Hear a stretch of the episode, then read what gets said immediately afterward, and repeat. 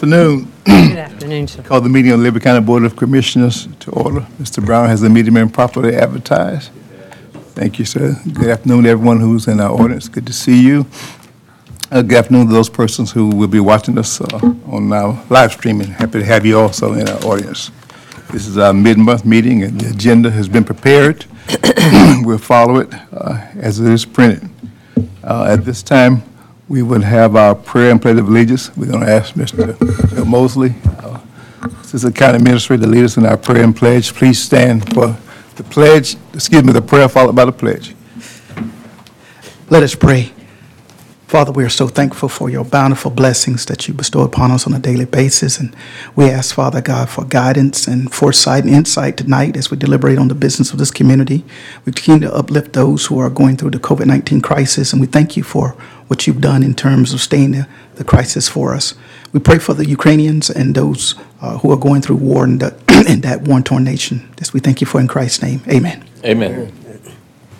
Pledge To the flag of the United States of America and to the republic for which it stands, one nation under God, indivisible, with liberty and justice for all. Thank you, sir. I failed to mention that uh, Commissioner Jones has touched bases with us. He's at work. He won't be able to make it, but he'll be catching up with the meeting via live stream. Mr. Brown, I'm told there are some service awards we have to be presented today. Is that right?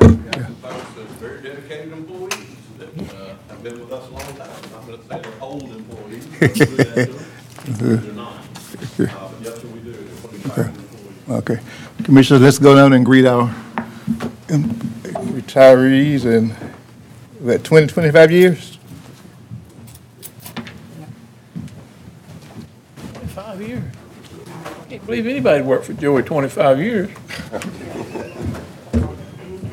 Do you?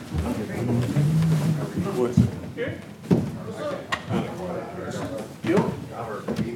I did.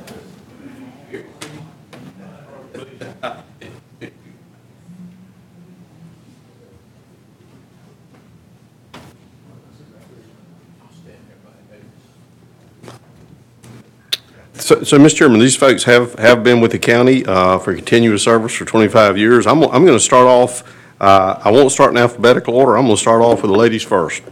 And uh, the first person on here is Ms. Rochelle Martin of the uh, Liberty County Tax Commissioner's Office.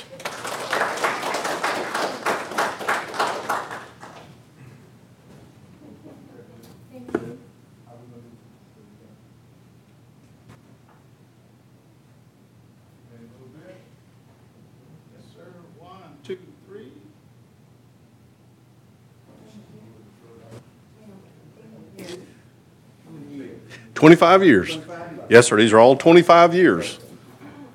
And I'm told that while Commissioner Jones has been out, she's been doing a stellar job at that office. We're proud of the work that she's doing. Thank you. Uh, The next person on here works for the Clerk of Courts, and she has, is a very dedicated employee, and that's Miss Annette Richardson.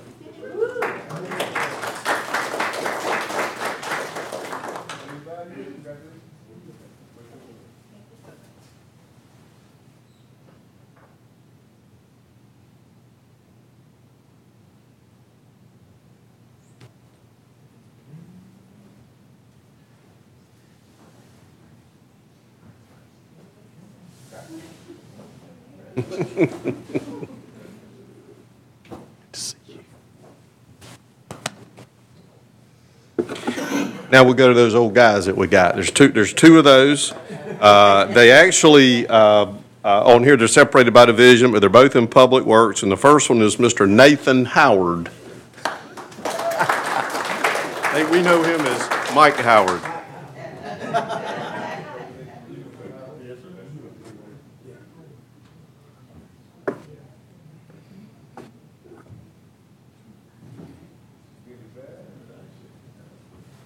Mike's uh, down there at the solid waste department. He keeps uh, Johnny Shot going down there. And, and the last one, and I ask, you know, I couldn't do without picking on him. So I asked, why in the world? We, yeah, this must be a rain or something for the swinging. The box is different there. Maybe it is, Commissioner Stevens. Uh, And that's your Public Works Director, uh, Mr. Clinton Wells. He's been here 25 years.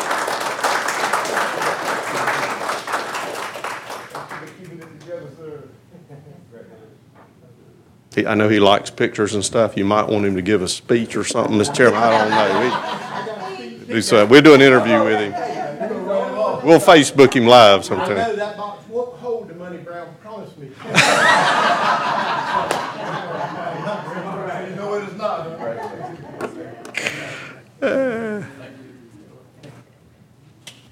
Appreciate you, buddy. I need the rest my money, Brown. Show me the money. Uh, please, yes. Twenty-five years for those folks.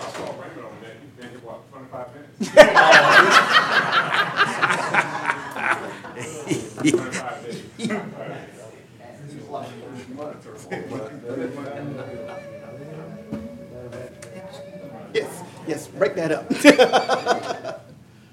Oh, that is a great preacher, great picture. Everybody cheese on the count of three. One, two, three. One more time. All right.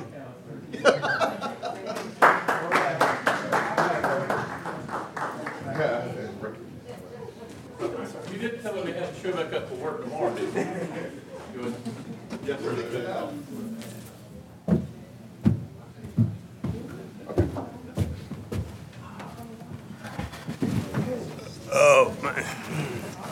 I might have to recount mine.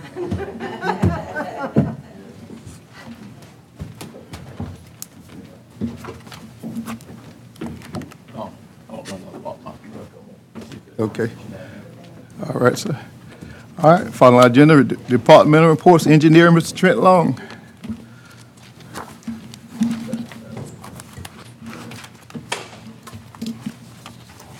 Good evening. Everybody should have a copy of your status report. I'll try to hit a few things, and looks like you got me for two agenda items tonight, so hopefully we'll go fast through them.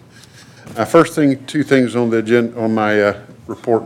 Uh, Everybody should have a copy of the intersection improvements we're looking at at Barrington Ferry Road, 17 Lewis Fraser, and then at uh, State Route 119 and um, Barrington Ferry Road, known as Crossroads.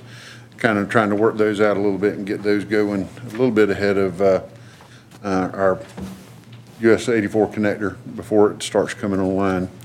Um, We skip back down to the pavement marking package. Um, That is out uh, on the streets now. Uh, The bid's open on April 12th here in this room. Um, We'll move on down to the Middle Park Recreation improvements. Uh, The, we had delayed the start date until March 7th, and, because we were worried that the materials delivery was gonna take a long time, and, uh, March seventh is come and gone, and the materials are still not here. They are on order, and they have been ordered, so they're just waiting for those so they can get started, and they'll be back out there. They think they may be out there some next week, putting up some silt fence, uh, cause they think that the material is close to being here. Uh, Palm Drive and Point South Drive, um, they pretty much are now finished. Uh, Couple of manhole rings, risers we want to rise, to- there's like a little bump that's about this much where the manholes are. Um, Can't seem to get the manhole risers, so those have been ordered for quite some while, so, but we're, as soon as we get them, they'll throw them in there and that bounce should go away a little bit. Um, Other than that, I'll open it up for questions, or whatever you may have. I have one, Trent. Trent, um, have you checked with, uh, with my guys out there at Public Works and see if they, they, they may have some that you can, I did not, because, you know, we're, Call- call- we're supposed to be purchasing these. yeah, in- but in- call, call Robert Norby if, um, Call Norby? yeah. Okay, You got his number? I do. Yeah, Got him on speed dial. Give him a call. Appreciate that. Sure. Mr. Chair. Uh, one thing I did want to say,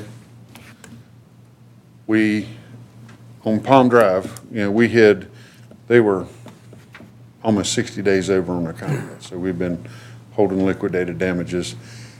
We intended to let them do some speed humps for you on Elm Drive, but because of them being over, we decided to go with a different contractor to do that. So looks like it's probably gonna be Ellis Wood doing those for you.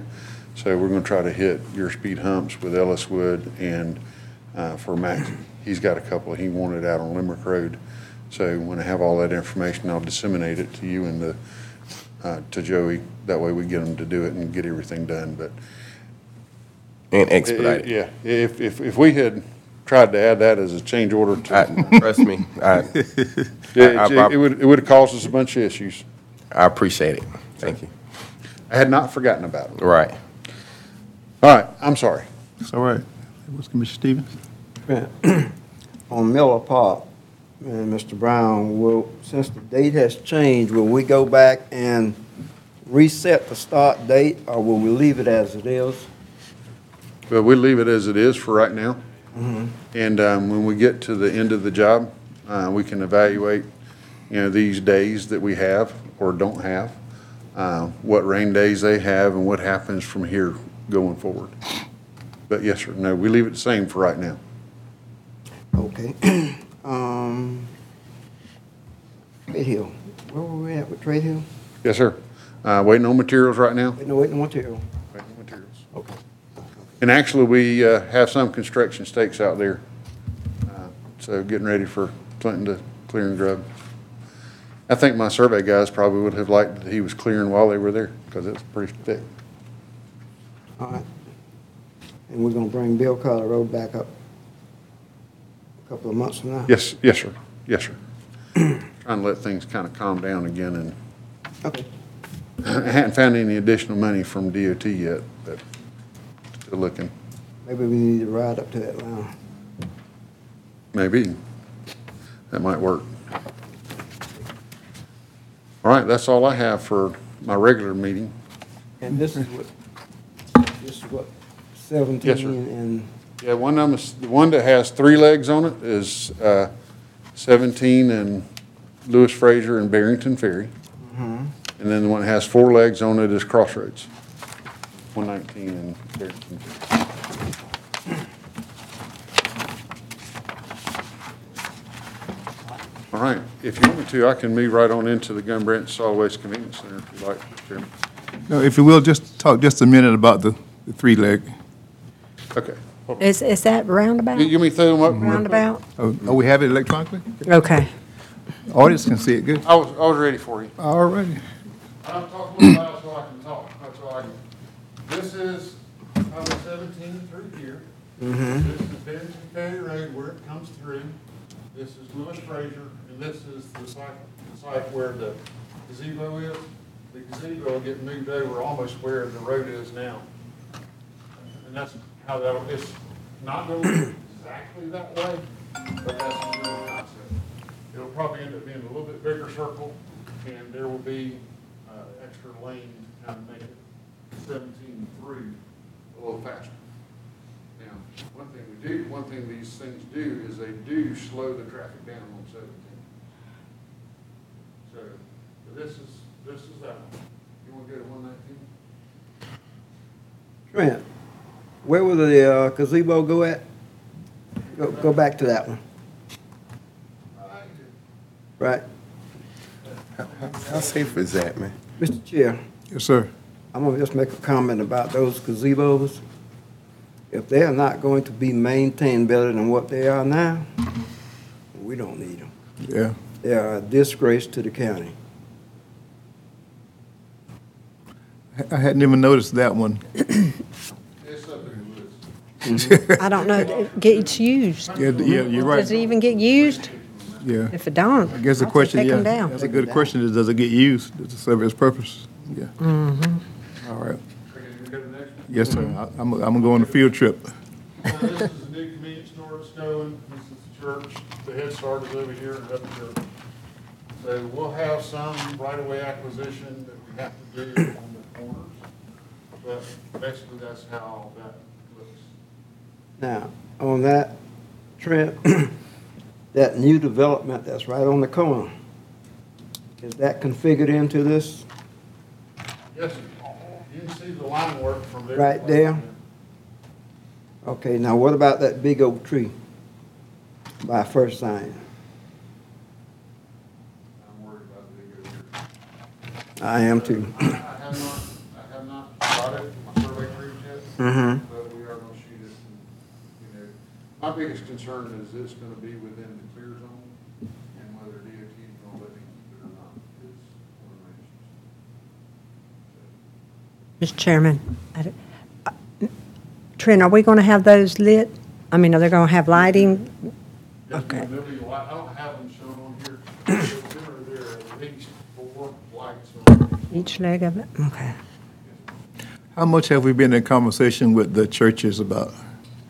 Not a lot yet, and I was trying to finish up my concept design before we started talking. Okay, then I think the best plan, Commissioner Stevens, is to, after, at, at whatever point you're ready, let's arrange a meeting with the churches. Um, so that they'll know firsthand from us, you know, what, what's coming. So the only right of way, so, uh, the First African, they won't be affected, that's on, church on the, On the left. I need to get some. Right. Right there. a little bit up of there too? Okay, and from First Zion, you say where the oak tree is, you- yeah. How About the Head Start area, no? Yeah, we'll need. All, for everybody, see- okay, I don't know if you can see the yellow line. That's the right-of-way line. yeah. So Isn't it- see several places. Let's just do a mini town hall then with those, Now, Trent, also, there's a gas, isn't there a gas system right across the street from First AB? On the Barrington Ferry side? Yeah, there are some gas lines. Oh, you're talking about the patrolman? Yeah, Yeah, okay, What he's doing here? right, Yes, sir, I, I don't think it's in our way there. okay. okay. Let's be proactive and, and sit down and, and chat with those people about what's coming. Chairman, I'll go ahead and s- schedule a meeting and let Okay. you and Trent know about it, and we'll go down there and see if we can talk to them. Especially when you talk about taking out a hundred-year-old oak trees. Right. Yeah. Now, one, one thing that Church on you're every talking corner. about, There's a church on it. I said that I was trying to get through my concept design Mhm. before I started talking to everybody. It's really code that, hey, I need to get this kind of blessed by DOT before I. Okay, okay, that's fine. Okay. Okay, all right. Yeah, because I'd rather not have to change my story. Yeah, okay. Well, let me ask a question there, uh, Trent. Will that circle, will it be the same distance that the one is at 196 and 301? I mean, are those pretty much the same? Well, each one, you know, you have different dimensions that you use in different sites and different speeds and what you're trying to accomplish. So this, are specific distances within the guidelines that DOT provides. So for the application. Well, I mean, either, either way, you're gonna have log trucks going and coming, so, oh, and I mean, that's what you've got. That, that's a state route also, actually a US highway, 301 is, so, That's right. It's designed to pass a W sixty-seven truck, which is the really long, big, that's the biggest legal truck. So it's designed to pass. And stay on the asphalt the whole way around. So, and the other thing that you can't see, you also have this apron around the outside edge. Mm-hmm. That's the truck apron. So if the truck driver doesn't drive it just right, his rear end comes up on it, then he, his rear end can come up on it. It's really thick concrete on the inside.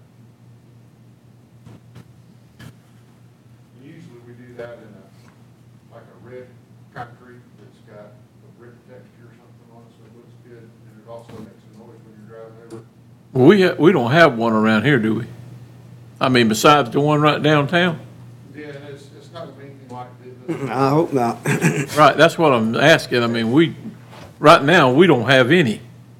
So No. I, I was just trying to get some idea, have we, something to go by. That's the reason why I was asking about the one up there in three oh one. What is that, three oh one? Yeah, but I don't have no business up there. I'm elected over here. That's the reason why I'm, Big one. Bryan County had, have a couple of. Yeah. What they have there and what we have. Bill fast. However, radiuses and sizes and applications are different. It's one at one forty-four too, and, yeah. One forty-four. Yeah, they just finished that one. Almost in the bottom. 95. All right. It's getting- It's getting nowadays that you can hardly drive anywhere without having to go through roundabouts. somewhere, yeah. yeah. What, what's the, what's the, uh, time expectation for DOT to, to- to do their assessment? Just Trying to get an idea. Well, it's gonna be, you know, we, we have a little bit before we can get to you Okay, Kind of puts you through the ringer going through the okay, the stage, so. you know, okay. I'd be afraid to give you a timeline right now. Will it- will it- I'd say It's gonna be a- more years before we get to where we're like a hundred percent where we need to go. So it's, it's a, it's a lengthy process. Okay. You'll have to do. GDOT outsources review on that, that outside firm. Okay. Contract with, it does.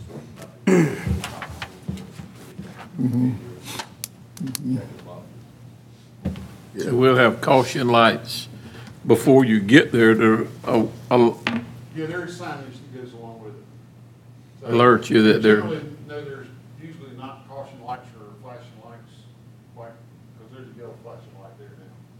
So you won't have those, but what you will have is the lighted intersection, and you've got signs, and there are departures, and like these little islands that you see right here will probably be a little bit longer when we're all said and done. And so it'll make the traffic do a little different.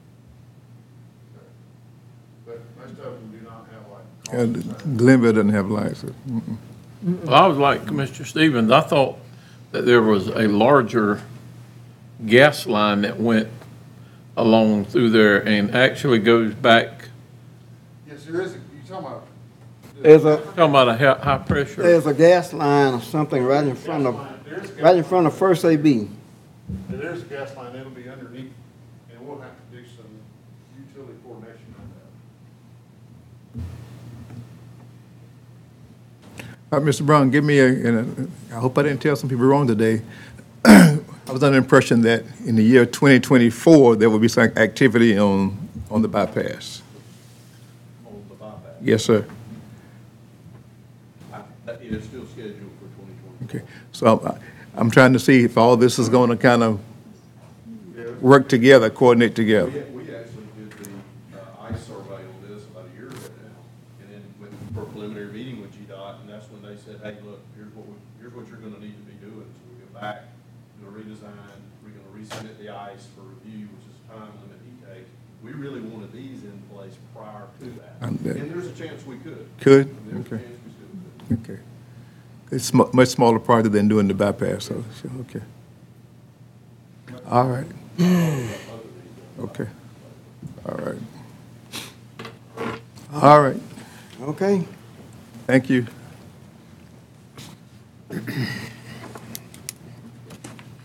And Trent's working on the Walthourville piece? Yeah. Looking at me like, huh? Oh, yes, sir. Yeah. Sorry. Yeah, yeah. Yeah, sorry, I, I was, my mind was already going to the next item on the agenda. I was like, for us, as much as we can to coordinate all these so that, you know, they all come together. Yeah. We can have one big ribbon cutting kind of thing. Well, everybody's gonna be busy. Yes, Say sir. that. And disrupted. Uh, yes, sir. This will be disruptive. Disruptive. It will be very disruptive. Um, Ready for me to move? Yes, to sir. the- Gun Branch Solid Waste Convenience Center? If you will, sir. Uh, we did take bids for the Solid Waste Convenience Center, uh, on March eighth. Uh, the, we got two bids. The lowest bid was, uh, Taylor's Creek Construction. They had a bid of seven hundred and fifty thousand dollars even. Our budget, uh, we were a little over eight hundred and ten thousand dollars total budget on that. Our construction portion of our budget was within eight hun, eight thousand dollars of their price. So I felt like our budget was pretty good. So, um, what we'd like to do is recommend that we go with Taylor's Creek Construction for seven hundred and fifty thousand dollars plus a ten percent contingency. Before you make the motion, I do want to make one note, um, for the record. Um, the contractor was concerned because there was such a difference between his bid and the bid from E and D Contracting Services. Yep. Uh, we get, E and D does a lot of our, uh, they do bid a lot of our jobs. And here for Liberty County and different jurisdictions, and most of the time, they're either the highest or either they lowball it and get the job. They're hardly ever in betweens, and they broker most of these jobs, so a lot of these things are not their own people doing it. So them to have a high price is not surprising to me. The fact that he came in within eight thousand dollars of our budget, and we had updated our budget before we put it out to bid, uh, made me feel pretty good that we were in the, the right ballpark. And, uh, I feel good about, uh, Taylor's Creek being able to construct this project for that amount. Was Taylor's Creek concerned that they were underbidding or that perhaps we were being Oh, no, sir, he's not. hammed by, hate to use that word, but has concerns about the pricing of the other company? Well, they're not concerned about the pricing of the other company. Their bonding company is the one that becomes concerned. Okay. Because that's the first question. The bonding company says, did you underbid it? Why is the next one so Yeah, high? so I, yeah. So, you know, we usually, last time, we had to correspond with their bonding company to say, no, their price is right in line. Okay. So, you know, they, bonding companies are being a little bit more persnickety uh, the last year or so as far as spreads between prices and what people are doing. Makes sense. So we're, we're having talked to the bonding companies early on, far more than we have in the thirty-plus years I've been doing this ever. Yeah. There's no doubt he did come in under. But that uh, E and D, where are they out of? They have an office in Savannah, Savannah? but they also picked up ten million dollars worth of work last month too. A Couple of bridges and some big DOT stuff. Okay. Um, On the convenience center, will it be able to stay open during this construction? Yes, ma'am. It's gonna be disruptive. They're gonna- It's a Great word. It will be disruptive, because when we build the roads up, because all the access roads are gonna get built up, because you, I don't know if you noticed, kinda like, they're like about the same level as the swamp. So those get built up a little bit, and what we'll be able to do is leave the left side, leave the site open as it is, build the right side, I've got some transitional stone in there. Um, I have a lot of stone built in there for transition, so there's gonna be times where my grade, existing grade is here, my proposed grade's up here, and I gotta have an area for people to drive back and forth between the two different grades. So we've got enough money built in there to pay for the stone, to build it in phases, so that I can keep it operational. It will be a challenge and it will be disruptive, but it can still stay open. Okay. Sound like it's gonna gonna require more of your attention from, It, well, yes, sir. Yes, sir. Um, Out there every day. And, and we have the folks You- to, you- to stay on top. you have some other eyes that's gonna be on it too. Every You have to day. use it, don't you? Well, yeah, I'll tell Linda. but I to stop pass your by house it every day. So anyway, well, I'm glad that we have enough money to get it done. Yes, ma'am. It definitely needs to be done. So, Mr. Chairman, I would make a motion, we approve the bid, the bid for uh, Taylor's Creek construction for the Gun Branch Solid Waste Convenience Center for $750,000. Second. Plus uh, a ten percent 10 contingency. 10% contingency, yes, sir. Any further discussion?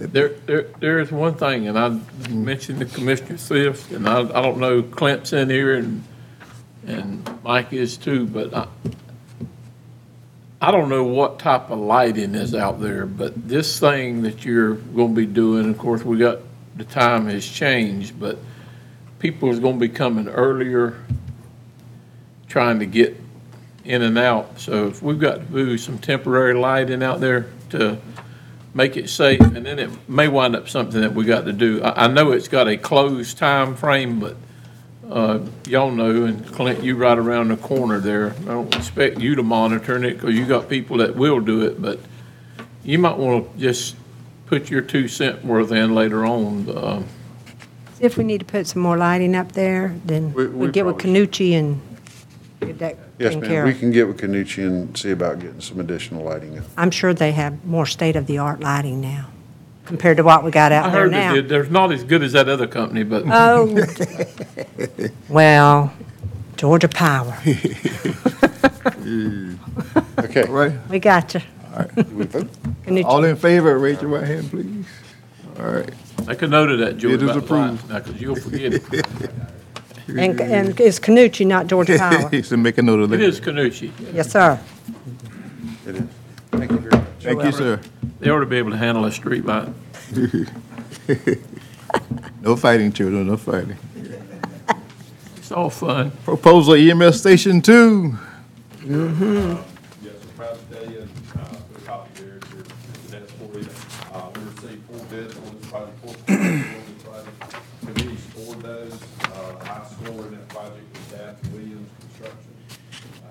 For hundred eighteen thousand days, uh, their proposal price was two million, four hundred ninety-eight thousand dollars. Um, on the memo that I provided you also, if you know, the, uh, facilities proposed to go into the Tradeport West, uh, park. So there are some improvements that we're gonna make consistent with what the park needs are too, so that, so that, you know, we can try to, try to marry up what we need to there. Uh, basically, the development authority had some money that was allocated to within SPLOST six, park improvements. Uh, and Dave agreed to, uh, basically use some of that money, uh, for, for those improvements that we felt like they ought to participate in. Those, that amount will be three hundred forty-seven thousand nine hundred twenty-six dollars. We take that and also apply a million dollars of ARPA that the board, uh, had designated for that project. And basically, what we will need to do a construction loan for, that we've obtained pricing from the Ameris bank on, uh, is one point five million dollars, which is great news. Not bad. That is good Not news. bad. So the recommendation um, is that you award the Dabbs Williams at a cost of two hundred and two million, four hundred ninety-eight thousand dollars, plus a ten percent contingency, and also authorize the commission to engage a construction loan uh, for the project in the amount of one point five million dollars. Uh, That interest rate uh, to be charged, uh, basically, uh, by Ameris is quoted a uh, loan period in five years.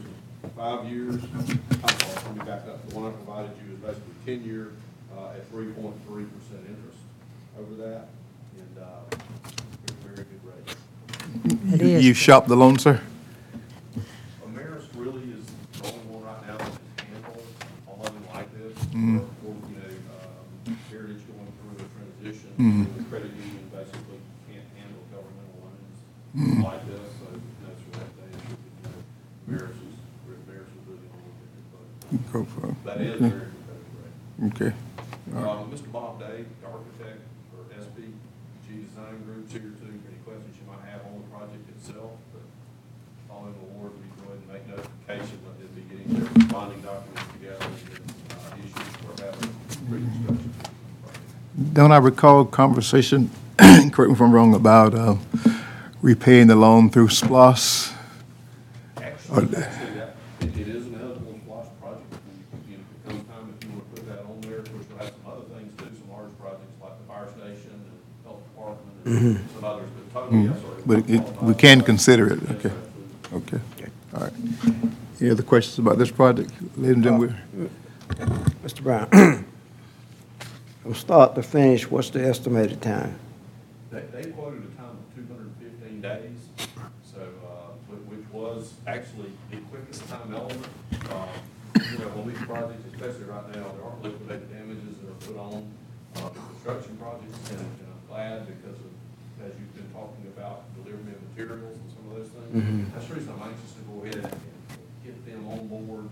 Uh, we'll- we'll sit down and have a project meeting, we'll look at long lead time items, identify those, uh, and go ahead and try to get those on order, so that they're in the hopper. So, sorry to be so long-winded, they No. quoted two fifteen, Commissioner Stevens. Okay. We're Hoping for that, if, uh, if things are made constant materials here. All right. Al- Also, Mr. Chair, uh, I I see on here, it it also discussed about the NWB policy. Good point, yes, sir, they did meet the NWB criteria, uh, all these, you know, put in sealed envelopes. Right. And, uh, Ms. uh, Cliff, put those, and she reviewed them, and they did meet. Yeah.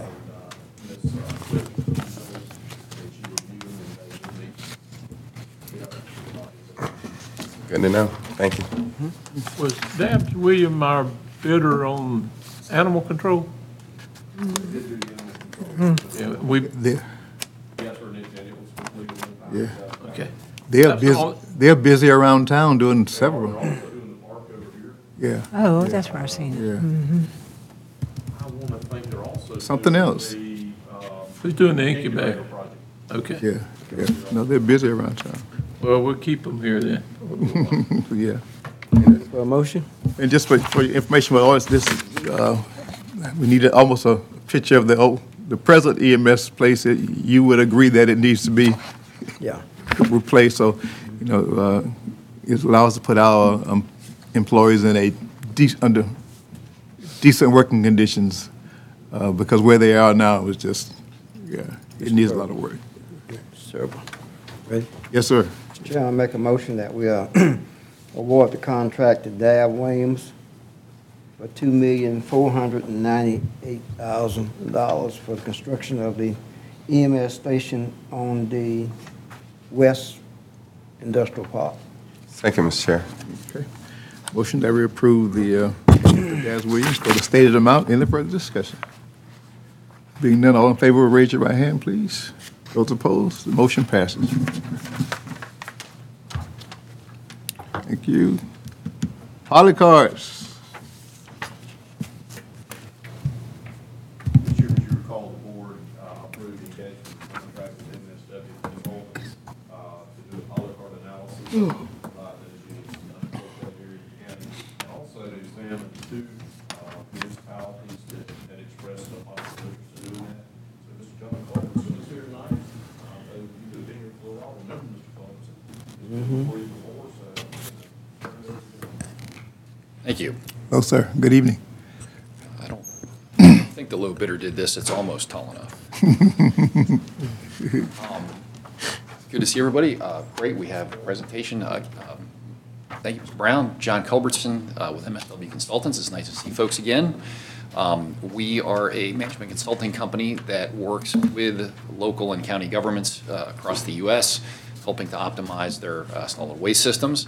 And I'm here tonight to, to hopefully um, go through in a a fairly efficient manner um, our finding of looking at curbside collection. And so before I even look at the first slide, um, I'll just make an opening statement that uh, you look at all the population centers around the country, suburban, urban areas, obviously having that curbside, having your trash truck and potentially your, your bulky waste collection or your recycling collection come to your driveway, to your curb, curbside collection in suburban, urban areas, very much the standard.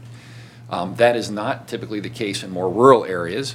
And Liberty County has, you know, I think very reasonably relied on a system of convenience centers to serve the needs of county unincorporated residents, some of the smaller municipalities. Uh, You know, we've actually just coming on the heels of a, an action on a convenience center. So um, this project was, uh, is really an attempt, and, and what I'm hoping to do tonight is paint a picture of what it might look like if Liberty County were to migrate from its current system where you're servicing your residents through convenience centers, where your residents have to come to a, a finite number of places to deposit their, their trash, their putrescible waste, their bulky items, and their recycling. Um, This is really a kind of a first cut at what it might look like to deliver curbside service with a full-size garbage truck with some, you know, some automated collection in some regard, using some of the collection technology that's out there. So, uh, so with that as a precursor statement, I'll see if I can't uh, just work through things. And, and I, I I tend to not read too much from slides, and I always get a little worried. I That'd be probably have more numbers and words on these slides than is, is really necessary to tell the story.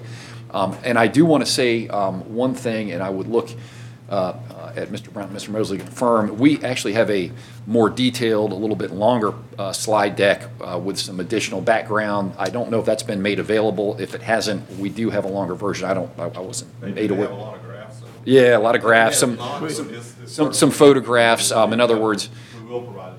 Okay, if we haven't, yeah, thank, thank you for that. In other words, we, we try to really do a, a pretty thorough uh, technical job and also provide some graphs and some, some photographs to illustrate some of the things. This is a, a pretty straightforward, mostly just tables and words. Um, But, but uh, just real quick, um, our methodology, so our firm uh, has some very robust modeling tools. Um, There are parameters that are important to know about running curbside collection uh, door to door. If you know your customer counts and your tonnage, and you know the location of the vehicle yard and the location of the transfer station and speed limits, you can model very accurately the routing demand. You know, how many trucks would it take? And essentially, we had an opportunity uh, working with solid waste staff who, as usual, were, you know, super helpful, supportive, helping us get the, the background. In fact, driving around with us, showing us different areas of the unincorporated county, some of the challenges that you would face in a more rural setting. So we, we got excellent support uh, you know, from the county solid waste in, you know, doing the due diligence on this. Uh, And essentially, um, we tried to boil down this analysis to some, some fairly, you know, just trying to block this out so that it's easy to explain. So the first thing we looked at is, uh, you know, the polycart analysis. So polycart, these are 60 to 95 gallon carts um, that we do have some, some small areas already that the county is servicing. Um, There probably are some in some of the cities, but these carts are for regularly generated household trash, kitchen trash, bathroom trash, putrescible waste. So the first exercise we undertook was to um, estimate what, what would it look like to deliver this curbside trash in polycarts to, uh, to the unincorporated county. Um, As was alluded to earlier, we actually, so we have your, we have your current system, your current system. I, I want to mention current system. So the county is already providing some curbside polycart service to a very small subset of households uh, in, uh, in Flemington, and there's a a rural area outside of Riceboro. So, you know, Liberty County is already in the business of curbside, which it's not a big service, but that is helpful because you at least have some operational platform that you're used to. Um, and, and that's worth, that's worth having because if you were coming into this coal, that could be a little bit different situation. But anyway, you'll see current system. The current system is very, very small. It's very limited. And I think it's, it's blending the services that the county needs to equally serve all of your unincorporated residents we looked at actually two broad scenarios where we would expand this polycart service to the entire unincorporated area, which was our scenario one. But then we also were aware that uh, Riceboro and Midway might uh, eventually tuck in. And a statement I'll make about solid waste collection, it's a business of scale. So more households, you can serve at a lower unit cost per household. So typically, if you're going to get into the collection business or expand your, your trash collection business, more houses, you can do that cheaply, more cheaply, cheaply on a per unit basis than less houses. So it always makes sense to tuck in additional households. That's why we looked at multiple scenarios. But you can see right off the bat, going from 600 houses to 8,000, that, that's a pretty significant jump. And we're going to now delve into what that means. So I've got a, just a series of tables, and again, I always hesitate to put a bunch of numbers, but I'll try to highlight what's important about these numbers. And I think what's important is the current system, right now, it really only takes one to two days a week going out to provide polycart collection. And furthermore, um, that collection is provided with a front-load truck technology that hooks a, uh, a Curotto can. There's a, there's essentially a can that, if you think about the commercial trucks with the forks on the front, I don't have a picture here, um, but the current system uh, leverages the existing commercial collection fleet, and so it's about as convenient as you can get operationally to provide a very limited amount of curbside polycart. But basically, one day a week, two routes, so it's a small system. Now, let's look at scenario one and two. The numbers are different, but the results are the same. And very quickly, what you realize is instead of running one or two trucks one day a week, now you've got to run four trucks all five days a week, Monday through Friday. And so, first of all, that's not actually a huge system. That's a pretty, pretty small and constrained system um, in just in the realm of municipal curbside collection. But that is a very, very significant uh, commitment for an operational service uh, that is not currently in place with the convenience centers. So, um, um, I don't have all the, you know, all the statistics here, but essentially, uh, we try to be conservative. We think that this routing demand is, is achievable with the current automated collection technology, with a properly trained CDL driver. Um, But it's a pretty significant commitment in terms of growing your operational footprint. And I've got a couple tables that actually delve into some of the operating parameters if you take on curbside putrescible waste collection. So uh, the first has to do, uh, let me just talk about equipment and staff. So you need trucks, you might need the attachment to Curotto cans, that's the attachment that, that automated, it it automatically tips the carts. And you're going to need, so you got to buy carts for everybody, and then you've got to hire equipment operators. So this table uh, really compares a very small commitment in terms of uh, existing trucks, which, by the way, your existing trucks also get used for other customers for commercial collection. Uh, So it's a nice, uh, you're tucking in the the polycart collection right now. if the county goes forward with a full residential curbside polycart solution, that would essentially create a dedicated residential collection system with dedicated residential collection trucks and dedicated equipment operators to operate those trucks. And you can see there's just some capital investment associated here because you're essentially purchasing at least three trucks, at least three more trucks. You're purchasing additional Curotto cans potentially, uh, and you're buying, you know, 7,600 carts at $60 a pop. So there, there's some capital, you know, certainly capital investment that goes into this. And last but not least, instead of having one equipment operator for a couple days a week, there would be a need to have equipment operators every day because as soon as you get into the curbside collection service, you can't afford to miss a collection because that's when the complaints start rolling in and that's where you really have trouble. And we've actually, unfortunately, in our industry, we've experienced a lot of that, especially with the COVID pandemic. It's created some real problems in certain, really across the country, but in certain areas especially bad, where it hasn't been possible to put equipment operators out on route and trash starts to stack up. So it's, it's a tough situation that you don't face as much with the convenience center system. So that was, uh, the previous table talked about the resources. So this table attempts to put some dollar values to, uh, to the current system compared to investing in uh, a polycart system. And, and essentially what you see uh, is that, you know, to, to do the limited incremental polycart service now to 600 households, it's, it's a relatively small direct cost, $165,000 if you actually go to a dedicated service, just in the direct, uh, this is an annualized capital cost, direct equipment operating expense, direct labor and benefits, you know, you're pushing $900,000 at that point. And I, I do want to say, um, I think this is important, we worked with Liberty County Solid Waste to look at, you know, current wages and the current uh, cost of vehicles that are- would be accessible. And so we've built our cost assuming Liberty County actually provided this uh, with publicly owned trucks, publicly employed equipment operators, realistically, you could contract for this, right? You could also go out to the private market, you could do a a bid or a proposal and have a private entity come in. Our guess is you, this is, this is probably the lowest cost. If you went out to the private market and contracted, it would probably be higher than we've estimated because the private sector at the moment has been placing a higher risk premium on these services because it's been harder to get people. And certainly there's a profit margin that is built in for any private sector proposal that we don't have here. So we didn't estimate what that increase would be, uh, but I think it's important to know that we modeled it assuming this was provided with Liberty County Solid Waste making those investments in equipment and in carts and in, in hiring and managing those employees, because I think that's, think that's really important. So, and we've converted some of this into a, you know, cost per household, and that's typically the way we look at things. Um, I'll point out real briefly, so interestingly, despite these higher dollar figures, the unit cost per household, pretty reasonable, right? No reason that this service couldn't be provided at a fairly reasonable level. Um, It's a little more expensive per household in a rural area because there's more non-productive drive time between houses. It might be longer drive time uh, from the, the vehicle location to the tip, to the route, to the tipping facility. But essentially, it, it actually, there's nothing here that is unaffordable in the over, in the wide world of solid waste for cities and counties that are in the collection business. So I, I do want to mention that as well. It's certainly within the range you would expect. Let, let me ask you a question there before you get too far.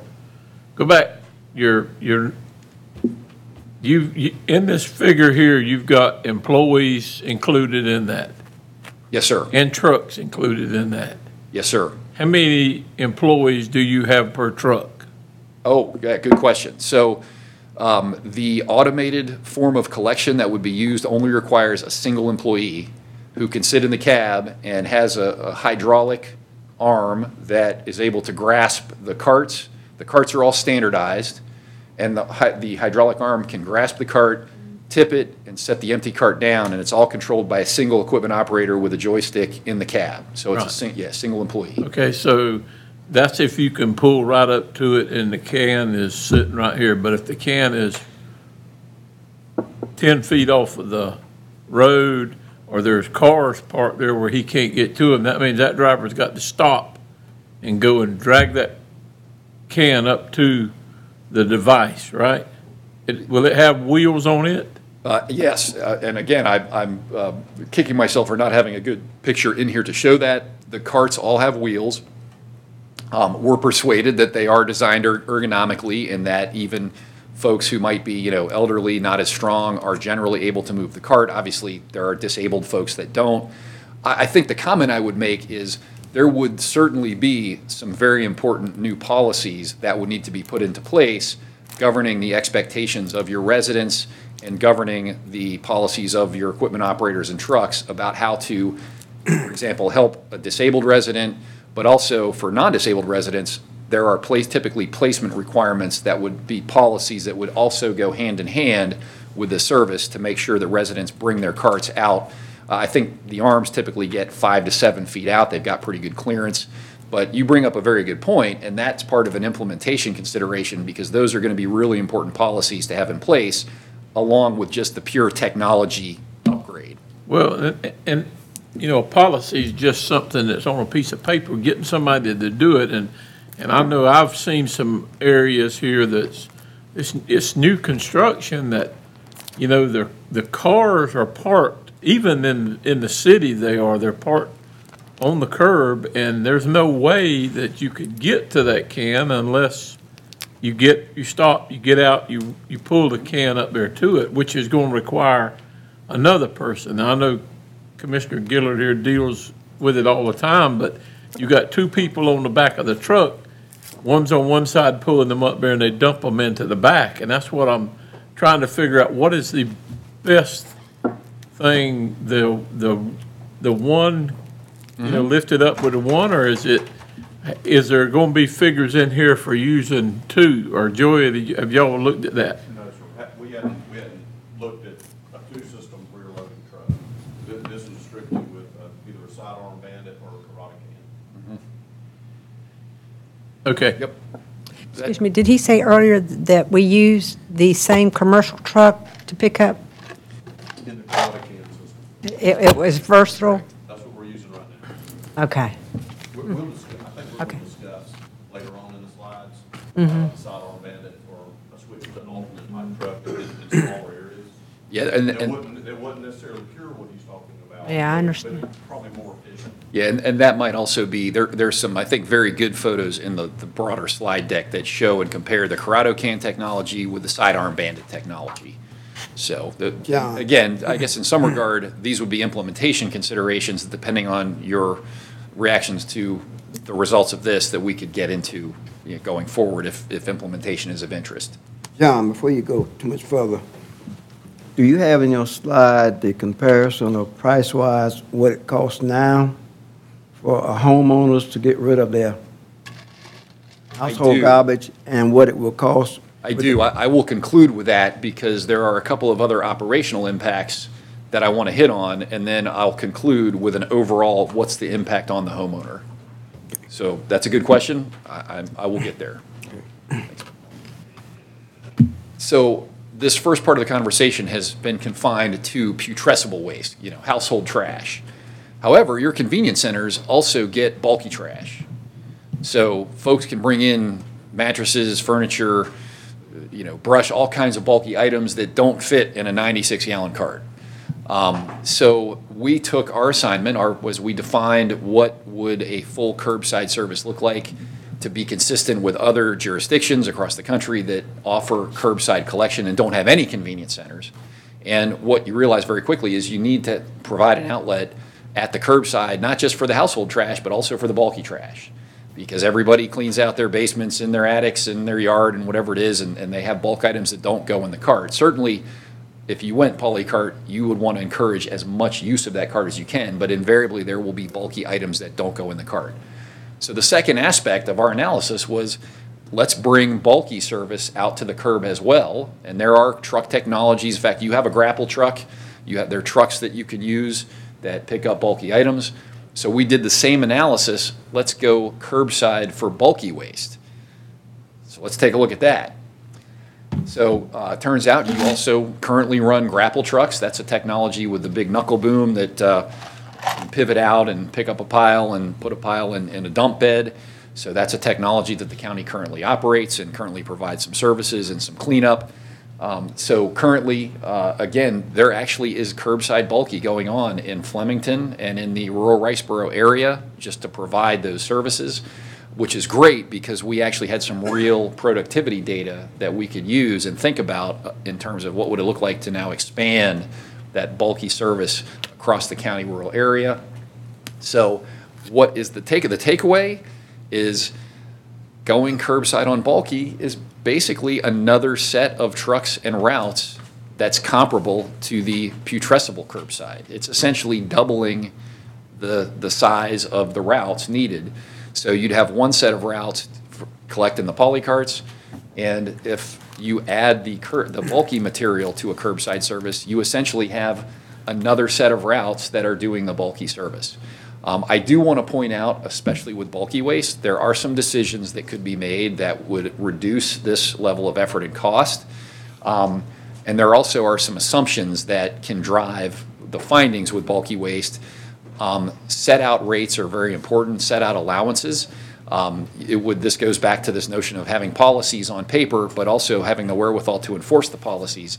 Um, You don't want unlimited bulk waste set out uh, because of productivity issues and frankly, equity issues.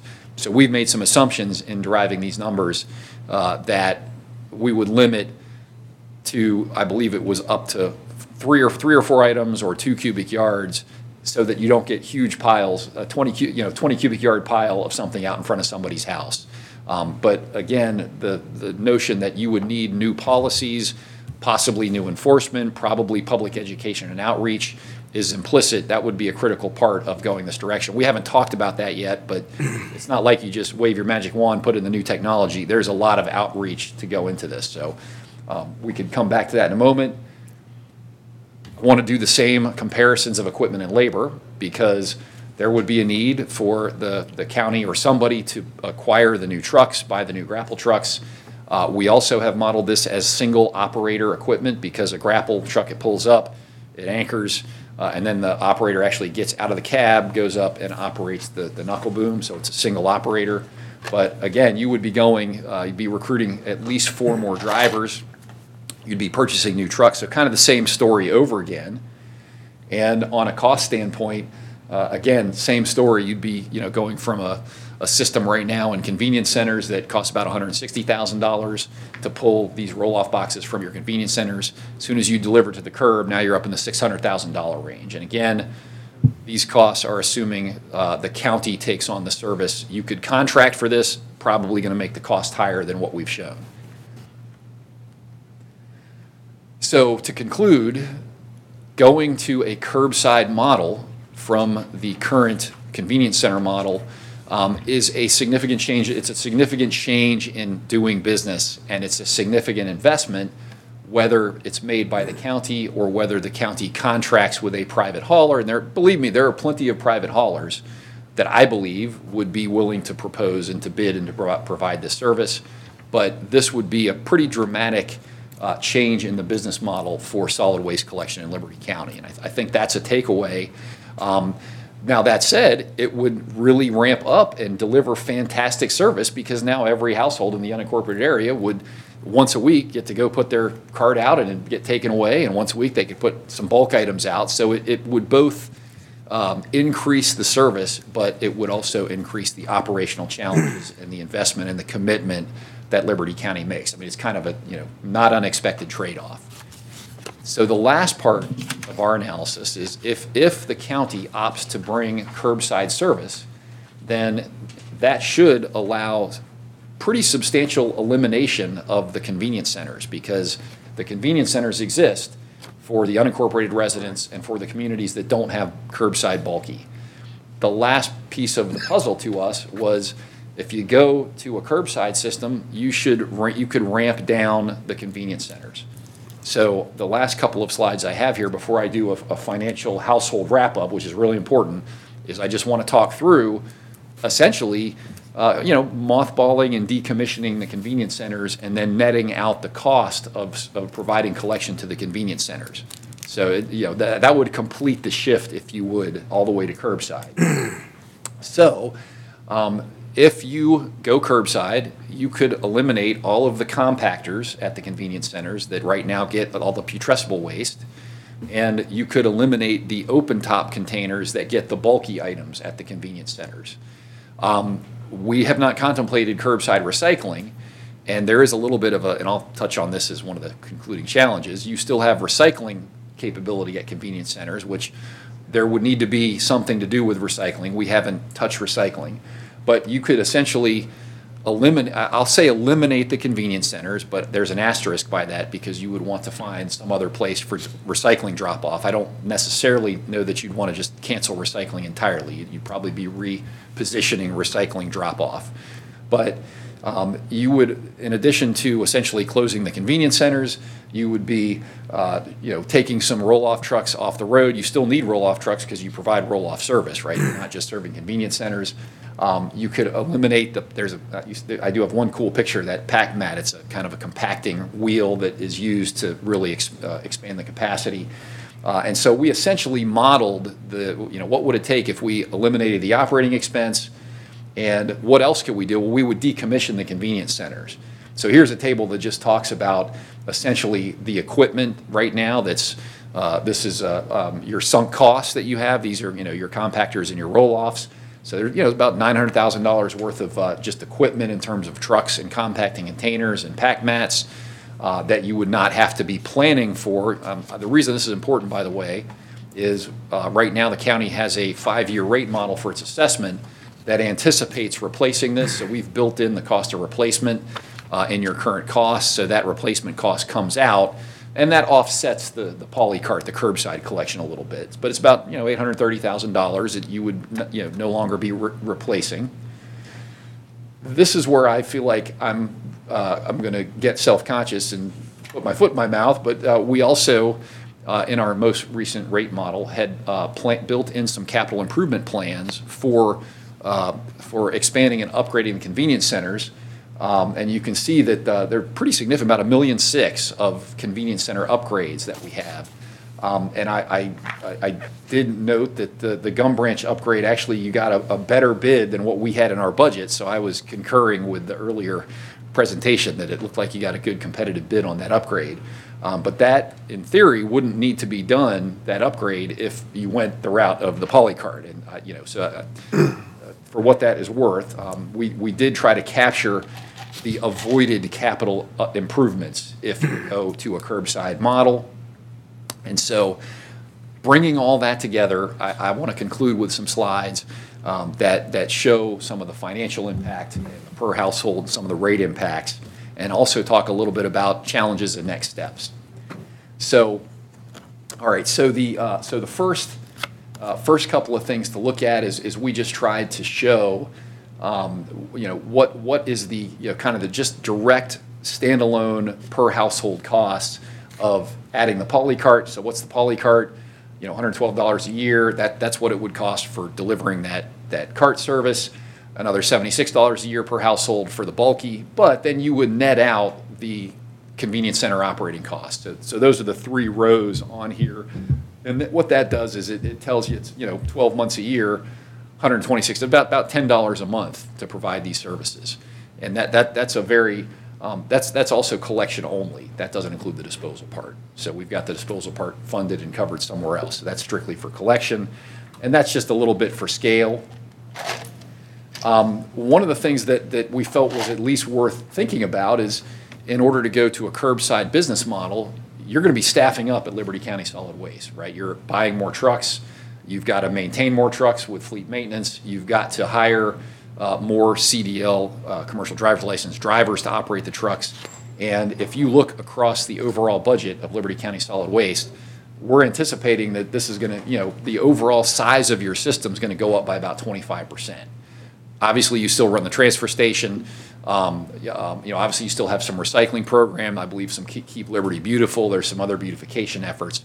But this business model, if the county buys the trucks and employs the drivers, increases the system, you could also contract, that would increase, that would be a way to increase the system, provide the services without staffing up, but it's certainly, the cost is still going to go up.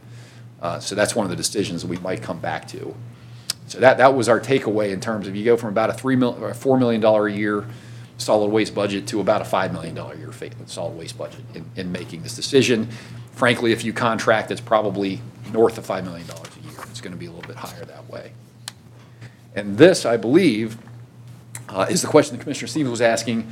We did want to show the current assessment and then kind of do the math that would adjust for adding the polycart and taking away the convenience centers. I feel like I'm standing right between you. No, I'm, But, um, uh, so, so what you, you can see, just jumping to the, the conclusion, is that far right column of numbers shows the annual assessment per household. The first column on the left shows the current assessment, the column on the right shows the new assessment. And the comment I would make is, those are pretty serious rate increases. Yeah, right? I mean, if, you know, for, if folks are willing, they're used to paying the, the number on the left, you know, hundred, you know, hundred seventy-three to two hundred twenty-one dollars for their current system, and it's gonna go up to three hundred dollars, that's a big percentage increase. You know, we would argue that's a reasonable price to pay for a curbside business model, right? This, this isn't an excessive cost for a rural curbside system, but in addition to the, you know, I, I guess I'd put it to you this way, all of your residents would get way better service because they're having their, their waste collected at the curb, but they would pay for it. And, and that's really what we're showing here, is there would be a significant rate increase. And I think, you know, on account of that, anytime there's a rate increase, that generates a lot of interest among your constituents. So this is not something to obviously undertake lightly. That better service, higher cost, it's really that trade-off that would need to be navigated were the county to go forward looking into a curbside business model. And so um, I believe, I think I actually have have you had enough time to study? There's probably some numbers on here that you might be interested in, depending on what communities you know. Um, I guess I'll also mention, just as a reminder, individual incorporated municipalities are already providing curbside service in some cases, so the assessment here is, uh, the impact on the assessment is much bigger for the rural areas which don't have any curbside compared to the areas that already have some curbside. They're obviously not responsible for this new polycart system. You, you know, you go into, you know, Hinesville and there's really no change because they already have all curbside. They're paying for that somewhere else outside of the county's assessment. So John, just kind of reminding folks. could this cost go down? Because I know the initial startup is gonna cost you more, correct? Um, I, I'm actually, I'm glad you asked that question because what we try to do when we look at full costs and we look at annual assessments and rates is that we try to uh, annualize the startup cost and spread that startup cost across the useful life of the trucks and the equipment. So we have, in- these rates reflect the full capital cost of the equipment. But what's not, what, you have to go back to those previous slides to show, uh, and I- this is, I think, a slide that got omitted just for brevity's sake. There is definitely a bigger upfront capital cost because those sidearm bandit trucks probably cost three hundred and fifty thousand dollars apiece. So, you know, we're talking over, you know, north of a million dollars uh, for new trucks. Then you throw in the grapple trucks, that's probably, you know, a million five, two million. There's a significant capital investment that would need to be financed that I, I haven't put in this deck, but we have that information, and obviously we want to make you, uh, you know, aware of that. But it is included in these costs, though. The annualized startup cost is included here. Now, what's not included here in terms of startup are what I would call the softer costs. That would be the things like a public education campaign, that would be the things like, uh, um, there, there's probably a little bit of friction in procuring these trucks and these services. There's some uh, hiring and recruiting and retention costs. I mean, you get into just a bigger business, so you're gonna have some you know, some frictional costs, if you will, that maybe aren't in here. But this is, I think, a pretty good representation of the full cost of going to a curbside business model. So I'm, this is actually my last slide, and I, I do want to call out that there, you know, this goes to the point of, there are, uh, my goal today and our goal today was to give a conceptual view of what does curbside service delivery look like in unincorporated Liberty County. Um, Our scope of services for this work purposefully has this meeting now to kind of give you a, a, a status report of what we found. But depending on your guidance, we could continue going forward and develop an implementation plan, and, uh, you know, kind of keep going, either research new things or develop an implementation plan, depending on what you might, you know, what guidance you give. Um, Or if the guidance is, you know, this isn't for us, then we could actually, you know, cease and not do the implementation plan. But I did want to point out this slide, some of the things that would absolutely need to be addressed during implementation. Some of them we've already talked about. Commissioner Walden brought up, you know, policies versus what really happens in actuality. So going forward, if you are interested in actually developing a more detailed implementation plan to really see how this might go through, how long might it take, you know, how much lead time you need to order the trucks and equipment?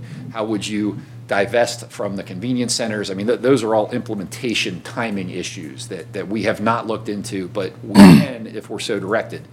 Uh, But under challenges, there are a number of things that still would need to be figured out in that implementation plan. The policies set out policies. Um, You, absolutely, if you go polycart, you have to demand your residents put things in the polycart. You don't want a box next to the polycart, because now you've completely torpedoed the productivity of the polycart system. So there becomes a policy enforcement, public education component that is going to be an upgrade compared to the convenience centers. Um, Recycling, Um, right now, there's drop-off recycling, the county has an outlet for recyclables.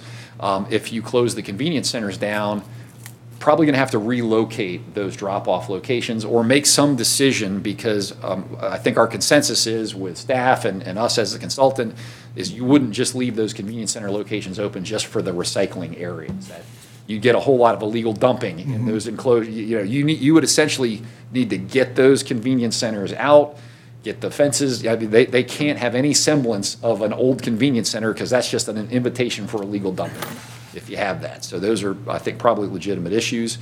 Um, Another thing that comes up with curbside service is uh, uh, with the help from, uh, from the county, I I feel like we had some GIS folks help, Geographic Information System folks. You have almost 500 households on private drives. So I will tell you, the private sector hauling community doesn't want to drive their heavy-duty trash truck down a private drive, go off the road and leave a big rut or smash a mailbox or whatever it is, because now you have liability issues. So if you have 500 households on private drives in uh, Liberty County unincorporated, there's some decisions and policies to be made about how you service those customers without putting the county at higher risk and liability. So that's something that, that you need to work through. Um, The other thing that is the case is you've got a private hauler, at least one. I hope I'm, hope I'm not missing it. It is still just one. You have a private entity that already is providing some polycart service in the county unincorporated area. So there's some business displacement considerations. If the county goes forward with this service, there, you know, you would potentially be displacing this hauler or potentially negotiating to set aside a service area. So that can get, you know, that, that's, you know, somebody's livelihood. That's something you don't want to, you know, take, take minimally. You want to be, you know, hitting that head on. So current private agreements would, you know, come into play potentially. Um, I don't think I have to tell anybody, because I just heard the story of the new ambulances coming in after two years. Uh, Lead time to purchase heavy-duty equipment, quite significant.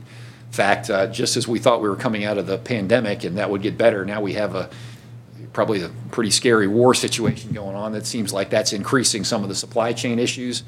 So if you're ordering, if you're in the collection business and you have to buy $350,000 trucks, you got to have those when you have them. And if it's going to take you a year to get them, that, this is all really important if you're going to get into that business. Uh, And then last but not least, um, if, if you go this route, especially if Liberty County opts to employ its own equipment operators, you're now recruiting against private haulers. You're trying to find skilled equipment operators in a pretty tight labor market. Uh, And that has really been a challenge in the waste industry. There have been major cities that have not been able to get enough drivers in the door to provide trash service. Uh, We just, actually just had a big issue. City of Nashville actually had to pay an inordinate amount of money to bring in an emergency residential trash collection service because their hauler couldn't find the labor locally. They had to bring people in from out of town. And I'm not trying to scare anybody because I think these are things you can overcome. I think some of these, perhaps a private entity, you might go a contractual route. I think some private haulers maybe have the ability. I think you could do it. I've frankly been very impressed with the operating capabilities of the county. But I would say this is an eyes-open situation. And, and I just feel it's my responsibility, you know, in delivering better service, in, in expend, making that investment, spending more money. Um, there's a bigger business operating you know, commitment and operating risk. And I just think these are all important concepts. I think there's a right way to go forward on this. If, you know, if you're thinking that your constituents want this service, um, we could take a look at that. Um, But again, just a lot of things to, to be aware of, and, and I just am a big believer in over-communicating on these issues. I feel like I've talked more than I should have, and I've gone longer than I should have, but I'm done. But I'd be more than happy to answer some questions, and we also do have a great deal of additional, uh, just some of the backup um, for those, those that want to dig into it more. But I, I did not come with any recommendations of action, but we're more than happy to, uh, to either answer questions or entertain I thoughts. I have a question, Mr. Chairman. Uh, m- More so for Joey. Joey, ha- have we looked at um, using the system similar to what we have in Hinesville with the, the driver and the two guys in the back? And, and the reason I ask that, I don't know what the cost would be, but I do know using the automated truck, the, the one, the one-arm bandit is what some people call it, you have to go down every street twice. So there's a cost associated with that. And as far as customer service, um, I think he mentioned the overflow, you know, you got a polycart that, that the person is paying for, but they had a cookout over the weekend, and they got two or three extra bags of, of kitchen trash can out there.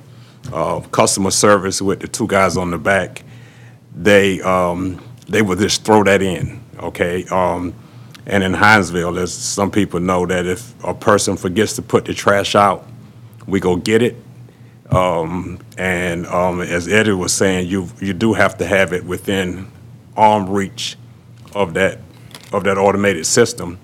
And, um, yeah, you can put a policy in place and say that it, it needs to be right here.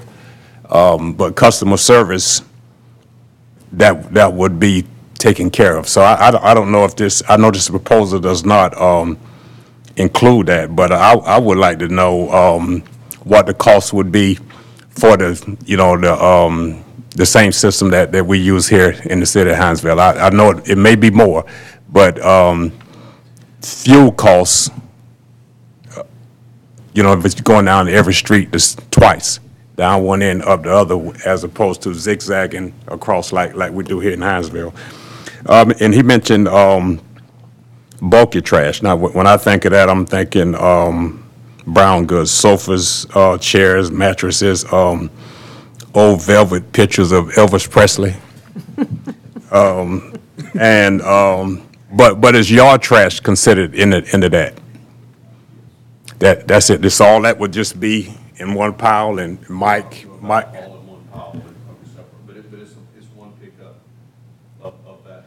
So, so, yeah, the. Well, well, I, I guess what I'm saying, Mike goes around with the knuckle boom, and he, he would, um, you know, we picked, we, we dumped the polycart, then Mike would go and he would pick up a sofa if it was out, and a pile of leaves. It wouldn't be a separate leaf truck, would it?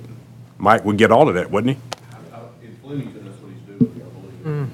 Yeah, and- Yeah, that's what I'm saying. So it, it it'd be, it'd be, uh, putrescibles and, and, and bulky pickup. everything, I guess everything that's not in the polycart would be separate, that Mike would get with the, with the knuckle boom. He, he would, and, and in Flemington right now, there's certain requirements about how much you can put out, you know, like there is in Hinesville, to a certain standard. Uh, No, it's, But it's we, supposed to be. yeah, well, You guys pick up here. yeah, yeah, we, we get it.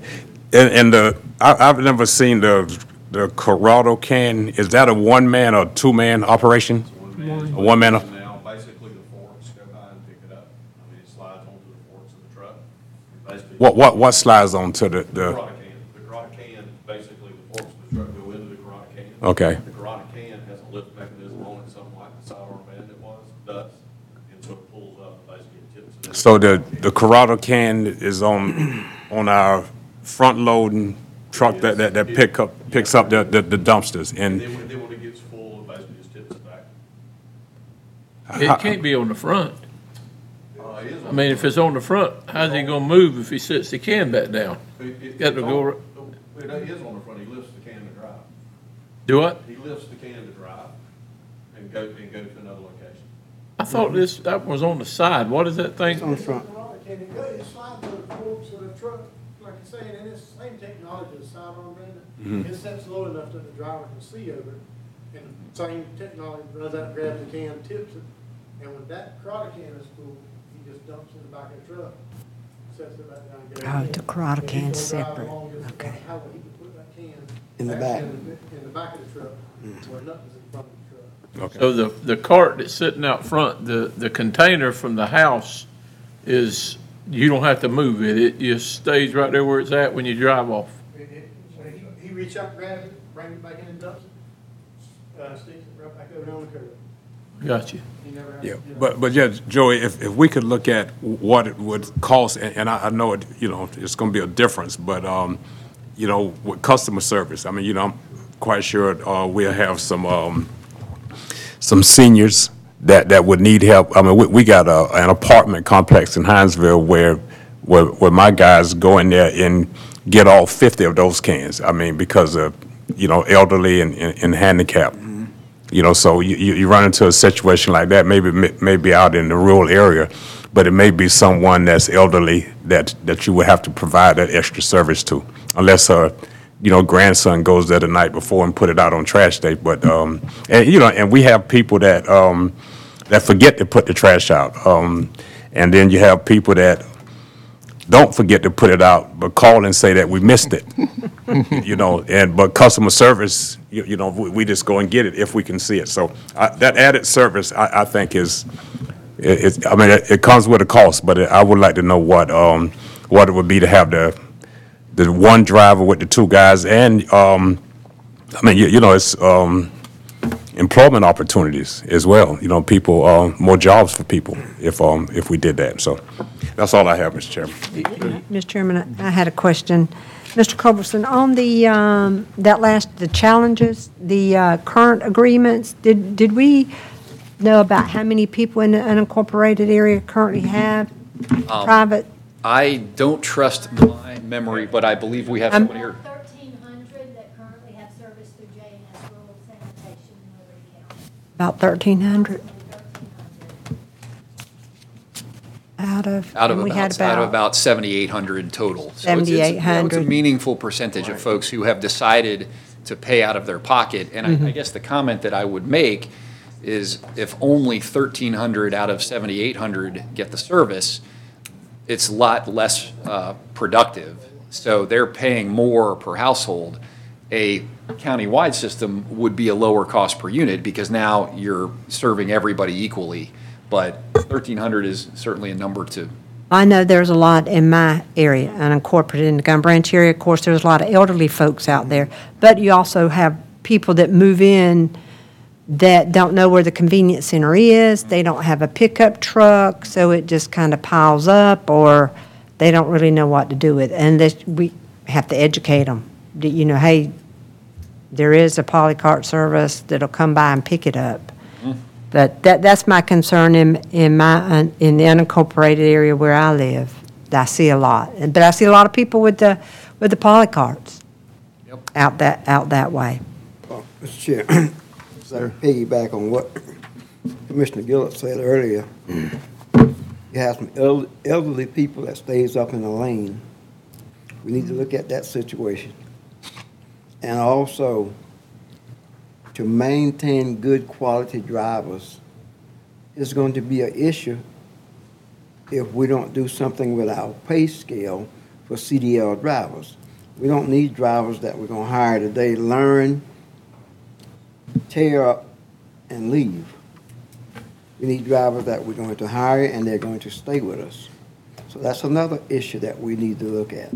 I know that's not your problem, John. Commissioner Stevens, to that point, um, we, as part of our underlying due diligence, we actually identified that that, at the moment, would be a risk, that the pay scale for CDL drivers would put the county at risk of not being able to retain those drivers. And um, we've actually seen that, especially in the local government sector.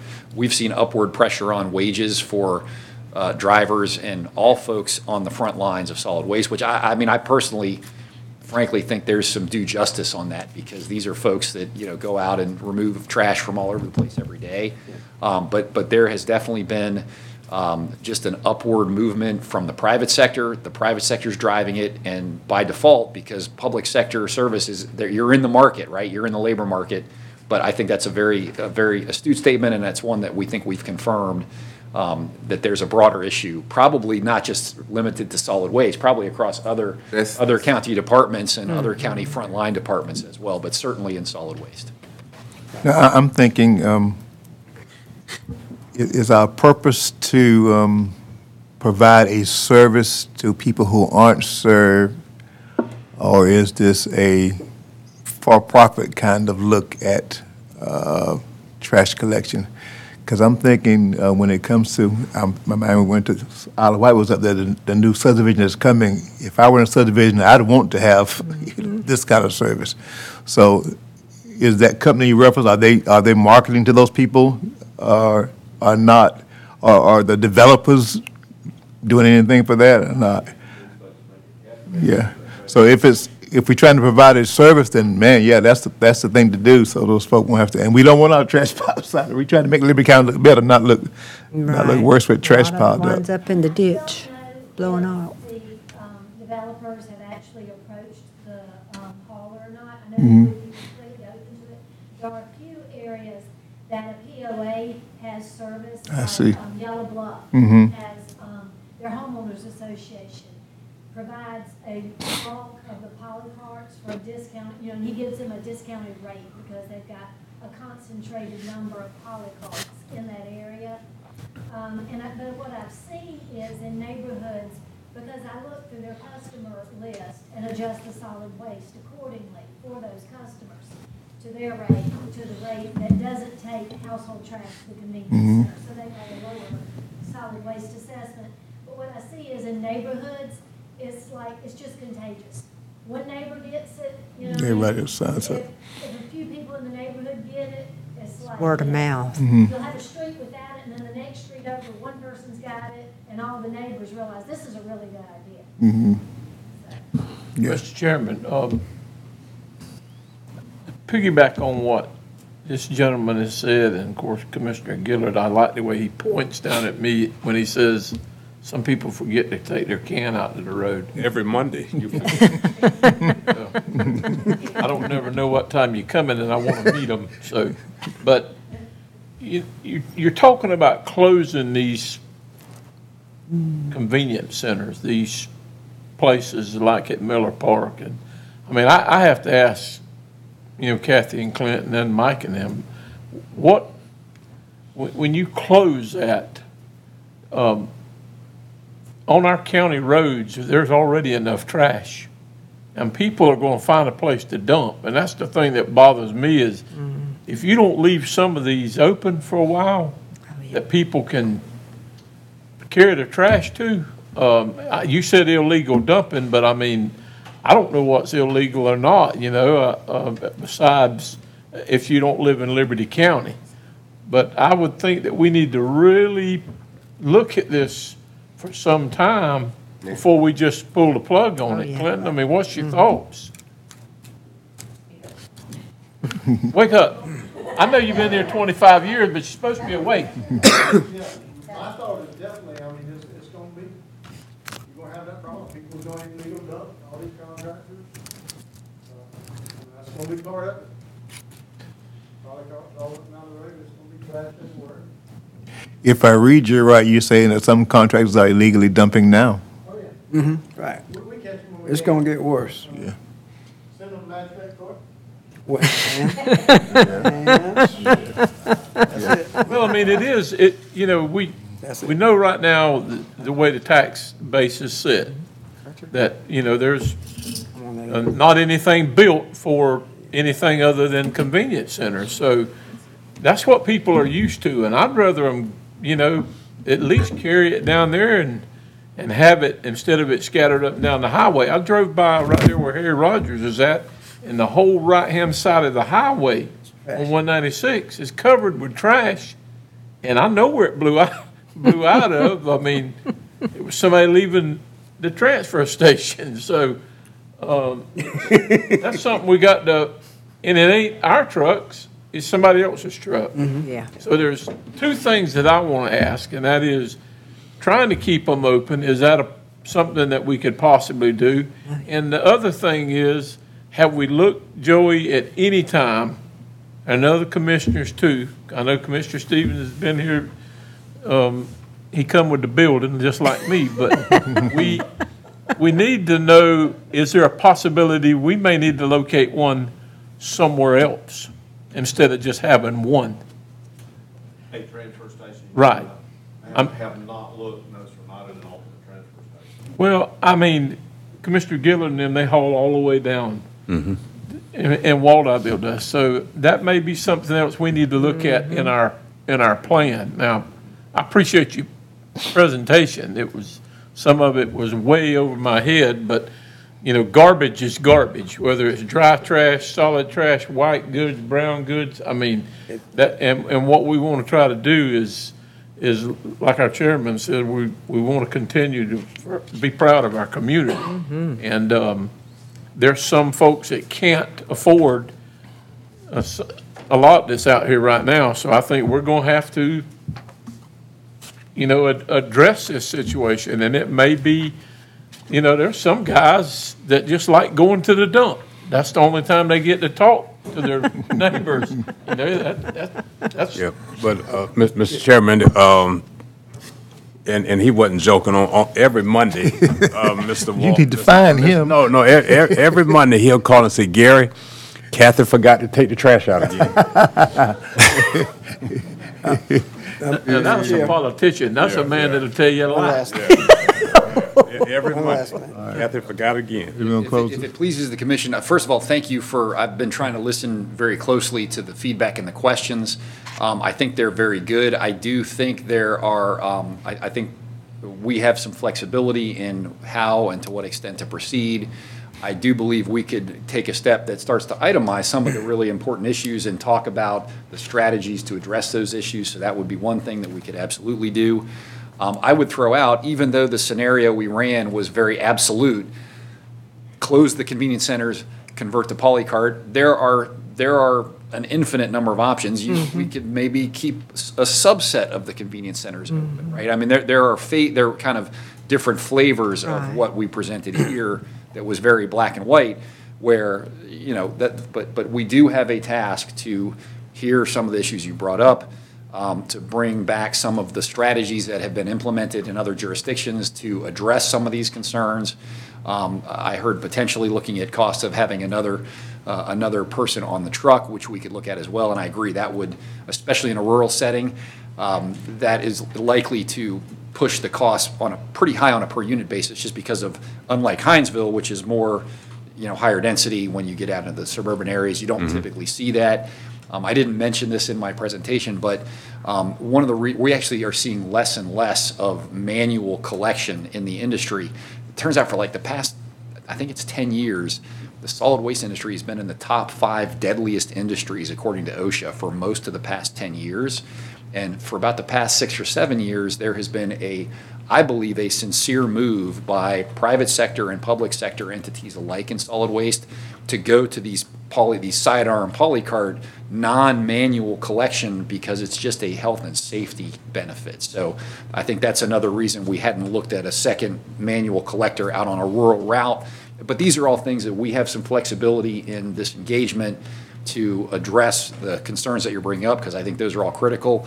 I mean, even things like surveys, public outreach, you know, anytime you change the way people are used to having trash service, it's a big deal. I don't care what community you live in, I don't care what service you've had, if you're gonna change it, it's gonna be, you know, it's gonna be a big deal. You're gonna have the naysayers, the pros and the cons, all of that. So uh, I very much appreciate the, the input I've heard, and I'd be more than happy to work with. This is just an information. Yes, sir. I mean, Mr. Chairman, was that, Yeah. that's right. I mean, we were just trying to It's good information. Four of us, I mean, you know, we have the luxury of having it picked up as it is now, but, um, you know, you representing everybody, so, I mean, I like the way mine is right now, even though I do have. to- You forget Oh, it. period. The, the, the um, assessment prices, if we went that route, it will be the same as we do now on your solid waste bill? Okay, okay, all right. I think then it comes back down to, um, you know, you know, uh, maybe what Commissioner Gilliard said, looking at uh, that scenario. And also, uh, does the county want to provide this as a service to its citizens? Is that what we want to do? Certainly we don't want to, I don't think we should have to compete with the private people. If they want to do it, let them do it. But I know there's a lot of people who are unserved right now, from what I have numbers you asked, gave me. Does the county do um, sort of routine residential surveys? Because thi- this would be the, I I know I've got some other local governments that have sort of a routine survey that they've used as a mechanism, so I, I- that- that's not. We haven't. don't.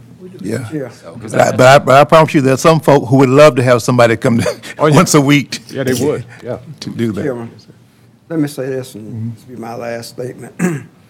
We need to keep in mind, we just approved the renovation of a convenience center at a certain cost. Now we are sitting up here now talking about possibly mm-hmm. changing over. Mm-hmm. Is this good money that we just throw away? Or is that something that we need to keep in mind before we approve another renovation of another convenience center? Well, I think, John? I was asking last time- myself that question as well. John, the Mr. last time you came before us, you brought some pictures. You're failing this time. Bring no pictures. Anyway, you did a good job. So, but I think we would, we would, we would need to keep, Explore it. yeah, it- it's just an information session. At least a few. Uh, uh, Yeah, that would, they would need to be kept yeah. open for So- so- bulky, Well, yeah, I- So, a- and for recycling. I'm all in Re- favor re- of recycling. Recycling and um, probably, let's say that if everybody had a poly cart, everybody won't be throwing away a, a love seat. So Yeah. may, maybe the convenience centers would be better for that. That, that'll save Mike from having to, to run that same route, picking up bulk trash. You know, Right. if- If I- it was I would just for agree. bulk, if you, people, people gonna have garbage every, Right. every day, every week, but they're not gonna have a piece of and- furniture and every To that week. point, that would be a hybrid solution where you mm-hmm. would roll the poly cart and the sidearm bandit out curbside, but keep the convenience centers open for the bulk trash. For the bulk trash, That- yeah. That would be mm-hmm. I- an example of an implementation or a hybrid solution mm. that might balance the needs, or may- maybe that's part of a transition to a much Right. longer move towards the full curbside. As, mm-hmm. really, the more dense your population is, the greater the justification is for curbside. It, it's a heavier lift to go all the way now, but that would be an example of how to take more measured steps in that direction. And, f- and for what I'm hearing, it's not gonna be any, um, everything is gonna be populated in Liberty County. I mean, they're building houses Right. left and right. Yeah. I mean, every minute, every day. They, they just built five since you was Yeah, up we, here. we actually. Since you, since you was got been a here whole talking. Growth plan with Yeah. hundreds of houses and neighborhoods coming in. Yeah, I mean, We every, actually every, did every piece track of that land down. is gonna have a house one of these minutes. And my mind goes to, um, Isle White Road and also what's coming on on one ninety-six East. Right. Shortly, so the growth is coming, so whether we do it, somebody needs to be done, because we don't want the trash on the sides of the road. We don't want, yeah, We'll get it. all right. All right. All right. So even, it may be just a matter of expanding what we're doing now, you know, as versus of total, Well, I, I I would certainly be happy to work with, uh, with Mr. Brown, Mr. Mosley, with the solid waste folks to maybe, uh, respond, you know, what do we hear today? Uh, try to come up with some follow-up items to bring to you to answer some of the concerns, perhaps add one more scenario. Uh, and, and again, this was absolutely a check-in. The last thing I want to do is be presenting to you, oh, well done, see you later. You know, so, so this was a great, this is really important to get this feedback. Um, There is no industry like the solid waste industry to uh, really get the attention of your constituents. So um, it's just very important to have this opportunity to talk about what we're, you know, what we found, you know, conceptually, but to get the real-world understanding of your constituents, your neighborhoods, uh, you know, the reality here. So thank you for, for your input on that. Thank you for the opportunity. Thank you, sir. Status report. Yeah. appreciate And, and I, I kept saying Mike, but it- you said his, what his name was, Nathan? Okay. Okay, I got him now. Okay. thank you, sir. Good job, good job. Give us a lot to think about. All right. All right, proposal of recreation mowing. Mr. Gross, how are you, sir? Raymond, you almost been here twenty-five years after setback. I can promise you all that I will have a complicated issue. Uh, I'm here to uh, present you with the proposal that we have for uh, the bid process for uh, mowing of our outlying uh, parks and, and uh, recreation facilities. Um, We had a total of six bids uh, that we had. Uh, We chose three, the three lowest bidders. Um, The ballot, uh, the, the the bids were uh, unsealed on March 1st. Bless you. And uh, we Thank you. selected those three lowest bids from the bids that were open and sealed, that were sealed. Uh, We had three uh, candidates for the lowest bid. Two of them were from Hinesville, one of them was from Allenhurst, uh, Georgia. Uh, We had Elite Southern Enterprise LLC, Jody Smiley Landscaping LLC, and Signature Lawns uh, out of Allenhurst, Georgia. Those were the three lowest bidders. Uh, They they varied in range. Um, The highest was Elite Southern, uh, $28,050 for 17 cuts. That means they were cut multiple times through- throughout the summer and fall. And fall. Uh, Jody Smiley Landscaping came in with a bid for 17 cuts of $17,000. And the uh, third, third candidate finalist was uh, Signature Lawns, and they had a total bid of $14,994. Uh, Those were the three bids, and it is my recommendation that uh, Signature Lawns be the company that's awarded the contract. Question comes to mind, Mr. Brown. Um, Raymond, you were in, before your transitioning here. Last year when we had all that rain, um, did we have to have any extra cuts? uh, uh, Is, well, maybe, you- are extra cuts built into this? No, that is No. not, the extra cuts are not built into that. That Yeah. would probably be something that we would have to add on. Yeah. As far as that. I'm not sure, did we need extra cuts? Remember last year we had a rain, I'm- rain, I'm- rain, I'm- rain, rain, rain? Yes, sir, I'm not sure. I re- I can't answer that question. Yeah, I just wondering how we, Probably depend on how much the grass is growing and, and Yeah. how, how soon you can get to it to Yeah. cut it. yeah, But a extra cuts are not added in. this that is process. 17 cuts, okay. Well, What's, what's the, um, the 17 cuts? That's from, what are we talking about, from April to about October, March, April, Yeah, it's from, uh, April to November, I think it was. to November? October, October. Okay. And you're comfortable with signature? I mean, that's your They have had, the- recommendation, but they you, have had a bid, they have won the contract before. I was told that they were, uh, chosen a few years ago. Okay. Won the contract a few years ago. so their work's been, Mhm, Their work's Well- been approved. They had, actually, they had the former director as a, uh, I think as a, uh, referenced. uh-huh, Really? okay, Yeah. okay.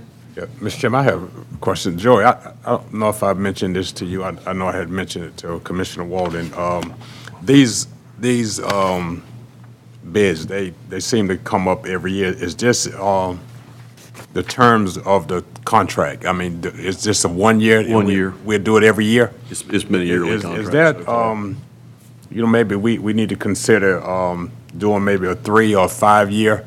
And let's say if we had a, if it was a multi-year contract, let's say a five-year con, three- let's say three, three years. And based on performance and everything, I mean, you know, you know, you, you should have wording in the contract for a termination for convenience clause, you know, like most contracts have. But let- let's say, um, if you had a three-year contract and say 90 days out, he would submit, um, you know, his cost for the following year. Now, a- and the reason I said that, uh, this time last year, gas was, Two dollars. yeah, yeah, 250 a gallon, now it's 550 a gallon, or or whatever it is. But, but all that would be considered 90 days out um, before mowing season, before April 1st. You know, say he'd start the first of the year and say, hey, this year, here, here's my cost. And if, I think if we did that, we, we won't have to go through this, this um, proposal process every year. You know, we, we get us a, a, um, a, a good contractor, and, and we work with him, let he submit his price, um, let's say, say ninety days out, and we negotiate it with it. Now, and if we can't negotiate with it, then we, we can put it back out. But I, I just think that, um, to have to come with more and, um, to discuss that every year, you, you know, I, I think it's probably something that could be done a little different. That, that's just my thought. on it. If that's what y'all want, sure, we can. There, That there, would there actually there are help. several ways to do it. It would allow, it would allow a contractor to, to, if he, if he was gonna make an investment in equipment, to know that, you know, not just on this contract, but others, that he could make that investment. I mean, I- I'm quite sure, um, I talked with my representative from the rec board and I, I ran that by him. I don't know if he's, um, discussed it with the other board members. I mean, of course, they would have to be involved in it, but I just think that, that, that would be, It was discussed. It was? In the rec board meetings about it possibly extending the contract. Yeah. Instead of a one-year deal to a, a three, two-year deal, Yeah. deal or a three-year deal. Yeah. something like that. Yeah, we, we- we'll look at, the only thing you got to be careful of in the, in a government setting is how you do that contract, and you can't just extend the contract because it was put out for bid originally. So if you're, if you're doing a service, you've got to bid it unless you do a bid for a three-year period. Yeah, well, that- that- Taking it well, one yeah, time. I And mean- then- Yeah, then you'd have an, an escalator. I mean, it'd actually be kind of like the audit where we bid that for a three-year period. And They Right. could show a potential price for year two, year three. Mm-hmm. You would award it for that, subject to certain conditions, like price escalations in gasoline, whatever it may be, and then you could consider an adjustment on that second. year. Yeah, yeah, I wasn't thinking about giving it to him for the next three years, but I'm saying like, you know, this time next year, when we put it out, we, we put it out for a, a longer term. That- I just think that, that'd probably be good. Yes, sir. We will restructure that. Um, on this bid, uh, Mr. Gross, you, you say you're confident that he can do the work? Because I know in the past that you've had bidders that's cut grass and they weren't able to get to it because the grass got too high. Mm-hmm. So the county, the rec department had to go in there and cut it. Right. So let's don't let that happen. If they're not able to. I to, assure you that won't happen, because I don't have a personal relationship with, with any of the folk that Well, I- right. were, as far as bidders go, but I will assure you that the grass won't get too high, and the person that has the contract will make sure, will make sure that they get the, the job done. Okay? Chair entertain a motion.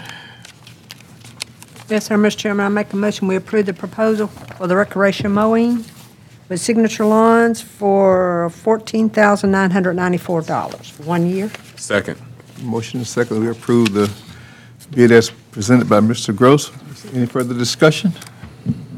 There'll be none, all in favor, raise your right hand, please. All right, Signature Lawns has been awarded the bid, sir.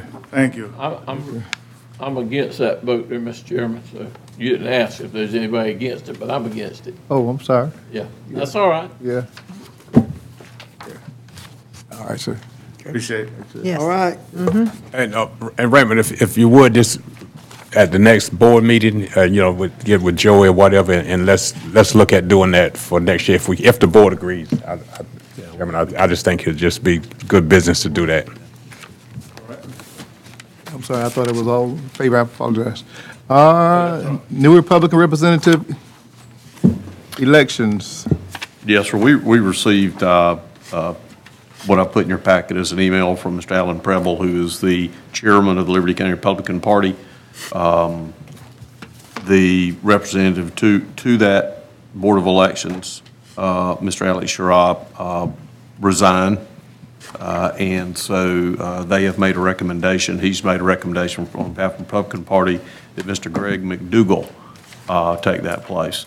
The board's position in this, the commission, is really just a acknowledgement of acceptance of this. It doesn't have a right to approve or disapprove it. It's an automatic appointment by each party, if you remember. So the, the board just needs to acknowledge receipt of that for the minutes uh, of the meeting, sir. Okay. But, so, Joey, you saying that there, there's no application like the other board appointments or No, nothing is like that? an Just- Automatic appointment, one by the Democratic, one by the Republican Party. And it could be any, anybody? It can be anybody that. Anybody that lives in Liberty County or anybody that lives in the world? They have their criteria. Th- They, yes, sir, I haven't dug into their criteria, but they, I, I would feel sure they've got to live in Liberty County. Yeah, I would say so. I know. I don't know about the registered voter side, um, but I can check and find out. Yeah. I've kind of heard a little bit, you got to be resident, got to be registered with that party and all that kind of stuff. Go through them, they have to bless it first, and then they send it forward. Well, and again, they actually do the selection. Mm-hmm. They, they approve, that they select the person. This board just has to acknowledge it has mm-hmm. received their selection. Okay. So that it can be. Okay. I guess Mr. Chair, uh, excuse me, Mr. Preble is their chairman? It is, yes, Republican ma'am. Party? Chair, entertain a motion to acknowledge Mr. Greg McDougal as the uh, Republican representative of the Board of Elections. What we do, just nod our head? Let's go ahead and officially Yes, sir. vote to make If you that a could just motion. vote, yeah, if you could have a Just motion, a second to acknowledge receipt, Yeah. that'd great. You know, it, and, and again, uh, uh, if, if that's all we have to do, that's fine, but, I mean, we'd like to kind of know who we're acknowledging. I mean, there's, there's nothing, we- well, I guess we don't need to do that, we just say yes. Well, you really, yeah, you really don't have any say in it. I mean, we could really, if you don't feel comfortable, we could just write a letter and say, we're in receipt of your letter. Yeah. I mean, that, and that would, that would suffice. It's been the same pr- process from previous years. We just acknowledge whomever named either party has Thirty sent. years. Well, yeah, Yeah, either. well, but either- I either always party. thought, but uh, in those cases, we kind of knew who it was, though, didn't we? I No, thought it was Roger really. Wells, Yeah, okay. I thought Roger Wells was the. I'm, I'm for it. I I just, just thought that, um, you know, for it to come before us, that we needed, um, just a little bit more than say good. Yeah, just notifying us who they Okay. Basically notification to the Board of Commissioners. I'll, I'll make a note in the minutes that we, we noted receipt of the letter. Okay. Or maybe even next time have their um, chairperson come to present the name to us. I I don't think he was able, I'm, I'm Okay. not sure, but, um, uh, yes, sir, we can definitely ask that. All right. All right. Motion's died. It's been a long time. I gotta have a, a new motion. Do we need a motion? Or just acknowledge? If, if the, if the board wants to, I can acknowledge the minutes that the board was presented, acknowledge receipt of the, Okay, all right. Okay. That'll work for us. What we got? Condrey Associates Wage Survey. And Miss Laura.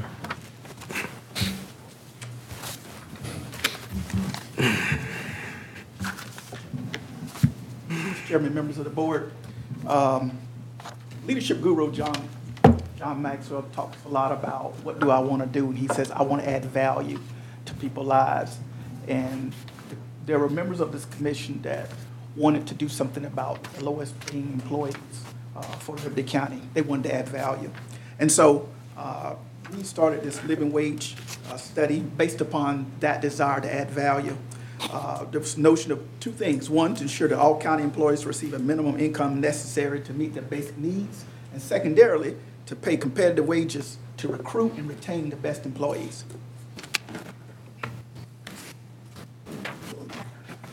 So Joey and Joseph and I, Can you pull the mic to you a little bit? Joseph, Joey, and I uh, conferred with Condrey and Associates, who is a personnel firm. They've done our compensation plan. Well, Dr. Condrey of Condrey and Associates has worked on past compensation studies. And we contacted them to review our current pay plan and identify the lowest paid positions that aren't up to that living wage level and made, and they made some recommendations. And he urged us to think not of just the fifteen dollars an hour, but looking at the annual salary of thirty-one thousand two hundred, because we're talking about full-time employees working two thousand eighty hours in a year. Also, looking at the living wage and making just the bottom adjustments, think of that as part A of a two-part project, because Condrey and Associates emphasized that making these adjustments in the short term would then create compression and equity issues for the rest of the people on the pay plan, that we can address that in a Part B study um, later this year.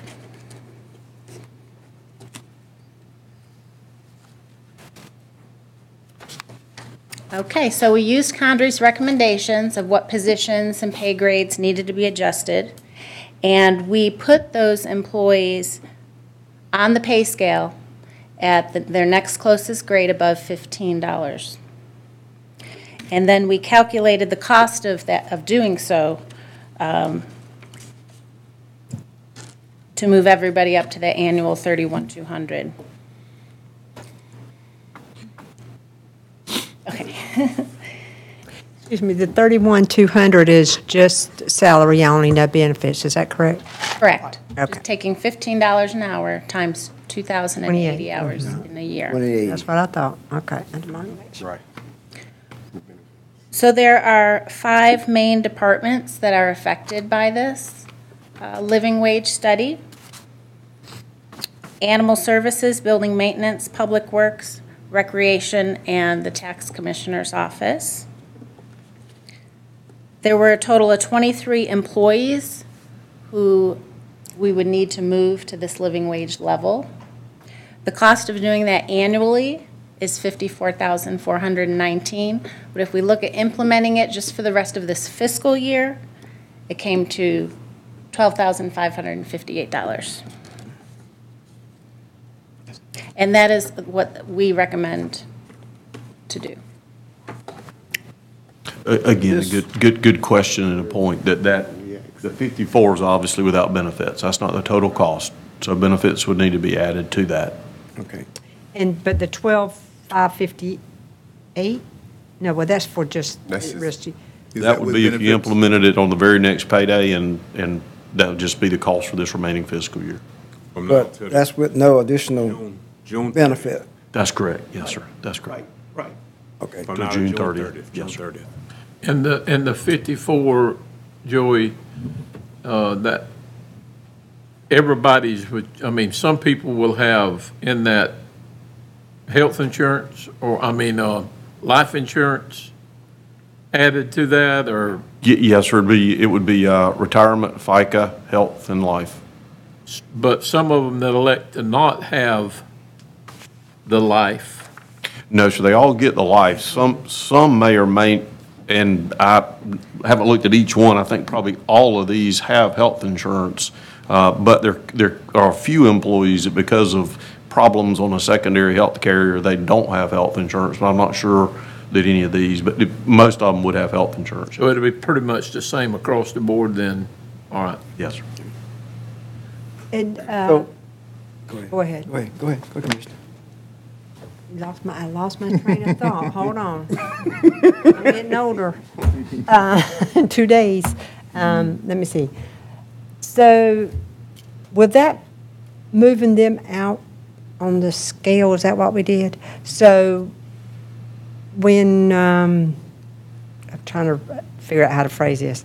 Does that mean that we need to look at other employees that may be about to move out on the scale? Part B. Or are about at the fifteen dollars? The Part B that she mentioned. That would be earlier. part B? The Part B in terms of dealing with the issues of compression and pay. Compre- So when will we look at those? Just whenever we, But the county administrator's gonna discuss that with you guys at. Well, well, At- we've at got, we've our, actually uh, got a planning con, session? we've actually got a contract uh, to consider as part of the budget. We're submitting in our administrative budget to try to fund that, if that's okay. okay. Uh, So pl- plan to go ahead and try to address that in You know, if we're July. gonna move them out, and I think that's a good thing, we, we, we need to do that to prove Right. that. But I wanna make sure that those that are maybe right about there are look- being looked at. Well, yeah, because, obviously what happens, he mentions that compression, if you remember. So what this is going to do for a period of time until you do that other work, is it is going to bring some folks up to, up to pretty close to what some folks are making that have been there for a longer period of Right, time. right. Yeah. And those folks, and that's going to, that's going to, That compression, create that a, compression needs to be adjusted. compression's gonna kick in. Yes, sir. Just Okay, if for we're gonna- curiosity there, what is your number there for FICA health insurance? Kim, you got it? Um, They're, if they're getting health insurance, health insurance is already in your budget, so health insurance would not be impacted. right. That's correct. right. Um, Or life. Their, their retirement. Just the retirement and um, will be FICA. Based on what they contribute. So we Participation. match, uh, They're required to contribute two and a half percent, and we match that two and a half percent, and then we match another 0.5 percent, half a percent for every full percent that they contribute up to a total of five percent for the county contribution, so. so if- Said that in layman's terms.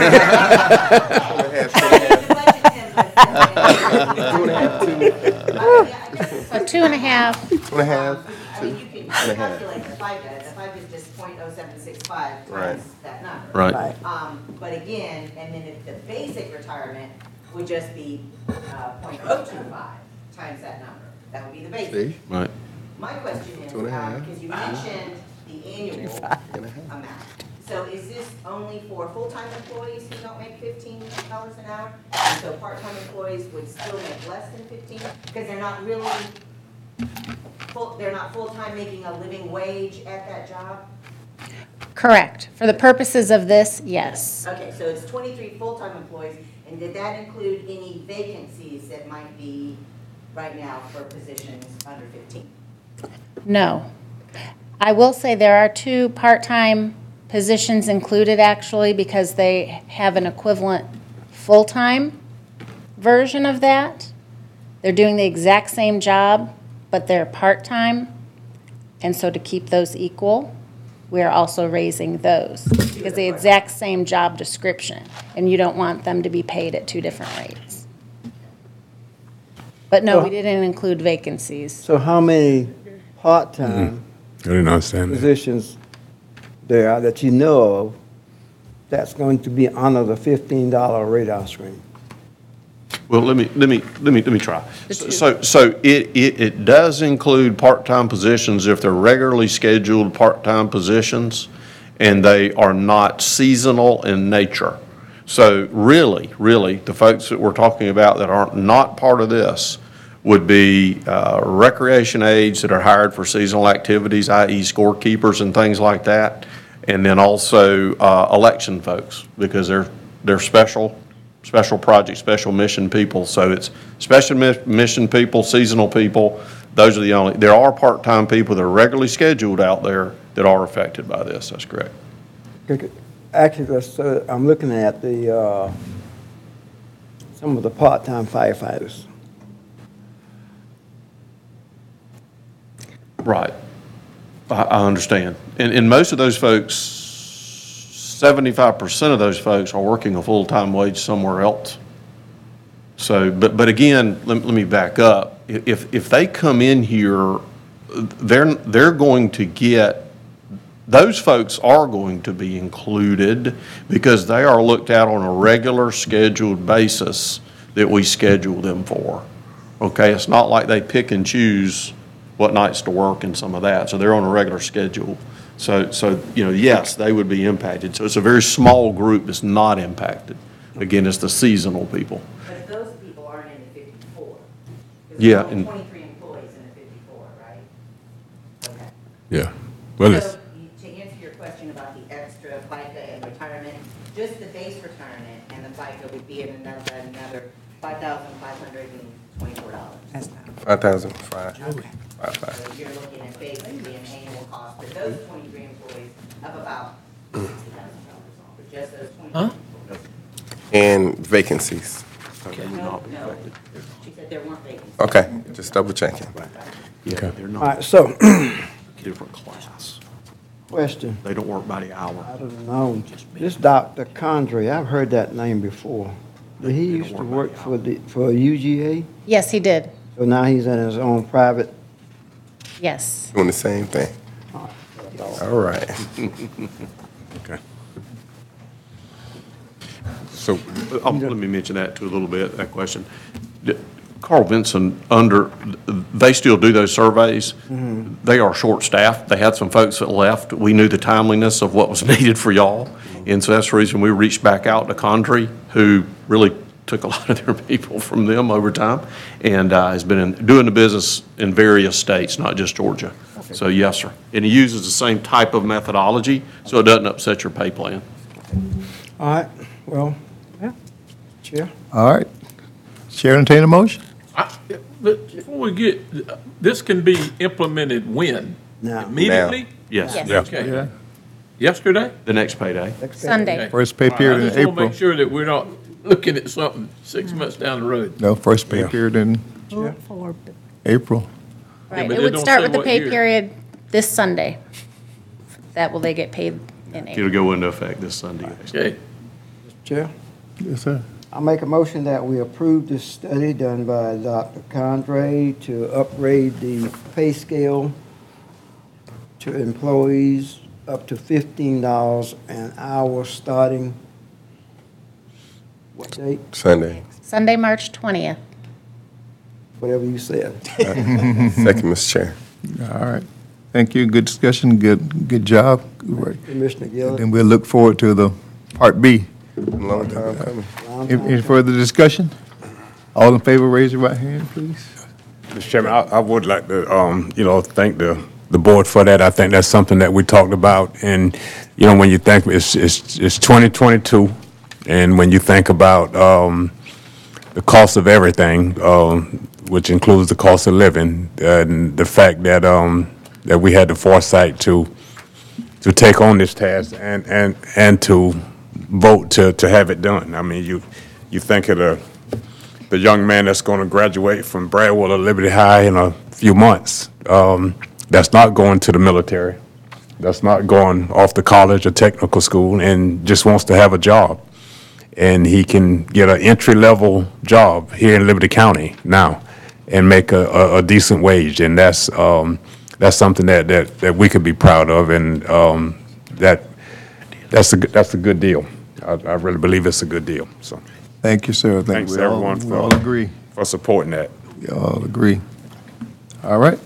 All right, next. ARPA funds, educational assistance. We've been getting some questions from the community about these funds, so I asked Mr. Brown, he would address us, update us, so we can, Uh, Yes, sir, thank you. I know there have been several agencies interested in trying to acquire some funds to, to help with some of the things in, in the community, and it just so happened that some of those things may fit into what some of the board's directive was already. You remember in your ARPA uh, funding, you basically allocated um, $200,000 uh, for educational assistance programs.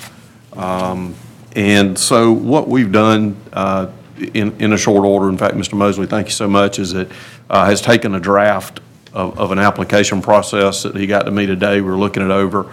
Uh, Would provide that to you in April uh, with a process outlined in, at your very next meeting to be able to draw down some of those funds, um, and, and we'll present that to y'all. So uh, very quick kickstart there uh, to have you something as, in a process to look at for dissemination of those funds. Uh, Mr. Brown, quick question, just for verica- verification. We did say that there's no funds available for cleaning up a blight area in the county, correct? Not, not under these funds, no, sir. Bef- I know we've got a program here that's, um, I don't know who the, who started it. I know Commissioner Gilliard talked about it, and I know Commissioner Stevens and Commissioner Frazier is with the, you know, the, our, the youth program. Um, and I don't know how it's funded other than what we do, but, you know, um, it would be nice that having people that could come out of that with some type of a, I mean, just a small scholarship that would help, help some of those, um, whether it's a hundred dollars, and I know the chairman has been involved in a lot of scholarship programs, so may need his, may need his, uh, guidance, but I think since we ought to start looking in our house too, before we start looking somewhere else. Not that everybody don't need it, but I think we ought to start looking at that. Our youth program um, needs some attention. good idea, maybe a way to incentivize some of our, Thank you. our youth. As long as we meet the criteria. So we'll, we'll develop that for you and, uh, and, s- and have that for you so you can consider it in April. Uh, make a decision then or refine it. We'll take it back and tune it again and, and, uh, wh- whatever y'all's desire is. So, so, so there are some monies, uh, right now designated a hundred thousand under early learning and a hundred thousand under academic services. So, and again, what I want to do is, is make sure I bring the criteria from the National ARPA Guide because we have to do a reporting on these, service and, and what they're used for. So I'll bring, we'll bring you the detailed chart that, that shows what, what code we'd have to use internal to those codes, uh, to be able to do that so that you can see. And we'll develop our guidelines for your recommendation When will you bring that to us, sir? in April. April? Yes, sir. Okay, first meeting in April, all right, because I have people who I need to notify that application window is approaching. It is. Okay. It is. All right. All right. Okay. Um, So we just take this as information, all right, tonight. All right, administrative report. I'll be real quick, sir. Uh, On the sheet that I laid in front of you, it's got some highlights on it. I won't hit everything on this sheet of our our ongoing activities. Uh, But on the front, it starts with finances. I'll just mentioned the changes that were highlighted there. Uh, The ADP system is in final contract review uh, with the attorney right now. We've met, satisfied internally that that we can do that program with all the requirements. Um, The countywide solid waste study, presented to you tonight, obviously. Water system fee update, along with some ordinance review. Uh, We received that draft report uh, yesterday, as a matter of fact, and so uh, staff's reviewing that to be able to do a presentation for you on that. The 23 budgets are out to the departments with a deadline to come back, and you know that we have established some dates already to, to look over those. Living wage study, I, I'll change that status to complete, and then uh, we'll go ahead and, and make a mark on the bu- board budget pending to do the second half of that so that we can get the compression going. Ambulance com- procurement, uh, two down, one to go.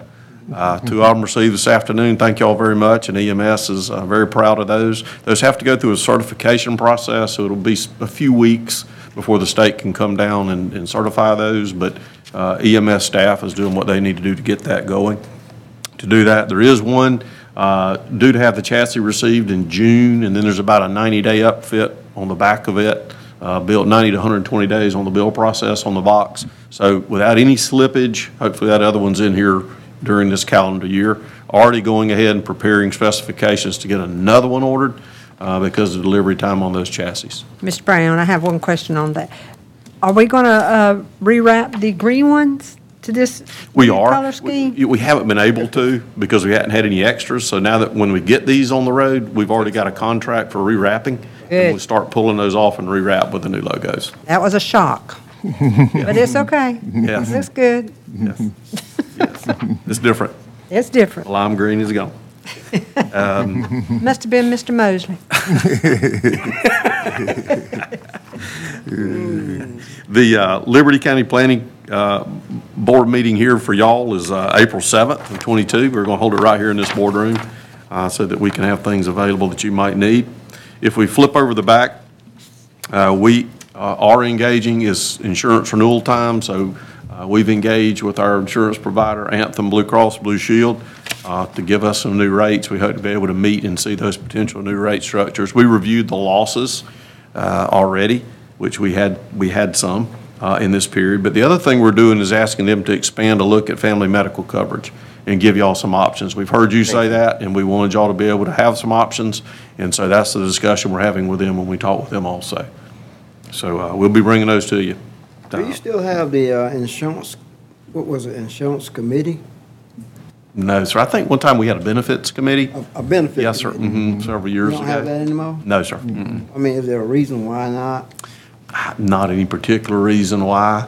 Um, You know, the the matters involving insurance particularly, I I think this year, what we need to show that we haven't is to share the information on some losses without attributes to specific claimants, so that you can see what drives those rates, because it's very particular, um, especially to a governmental entity, to do that. But I deviate a little bit. No, sir, no particular reason, other than just another step that, I mean, maybe we can discuss. It's whatever y'all want to do. I think we talked look about at that, they all retired.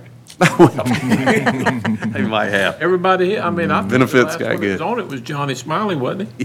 Wa- was- He's yes, sir. gone. That's That's correct. been way back. Um, You ordered the EMS facility, great, and we'll, and we'll go to work on that. Uh, The Joseph Miller Fire Station facility, we had two bid, three bidders on that project.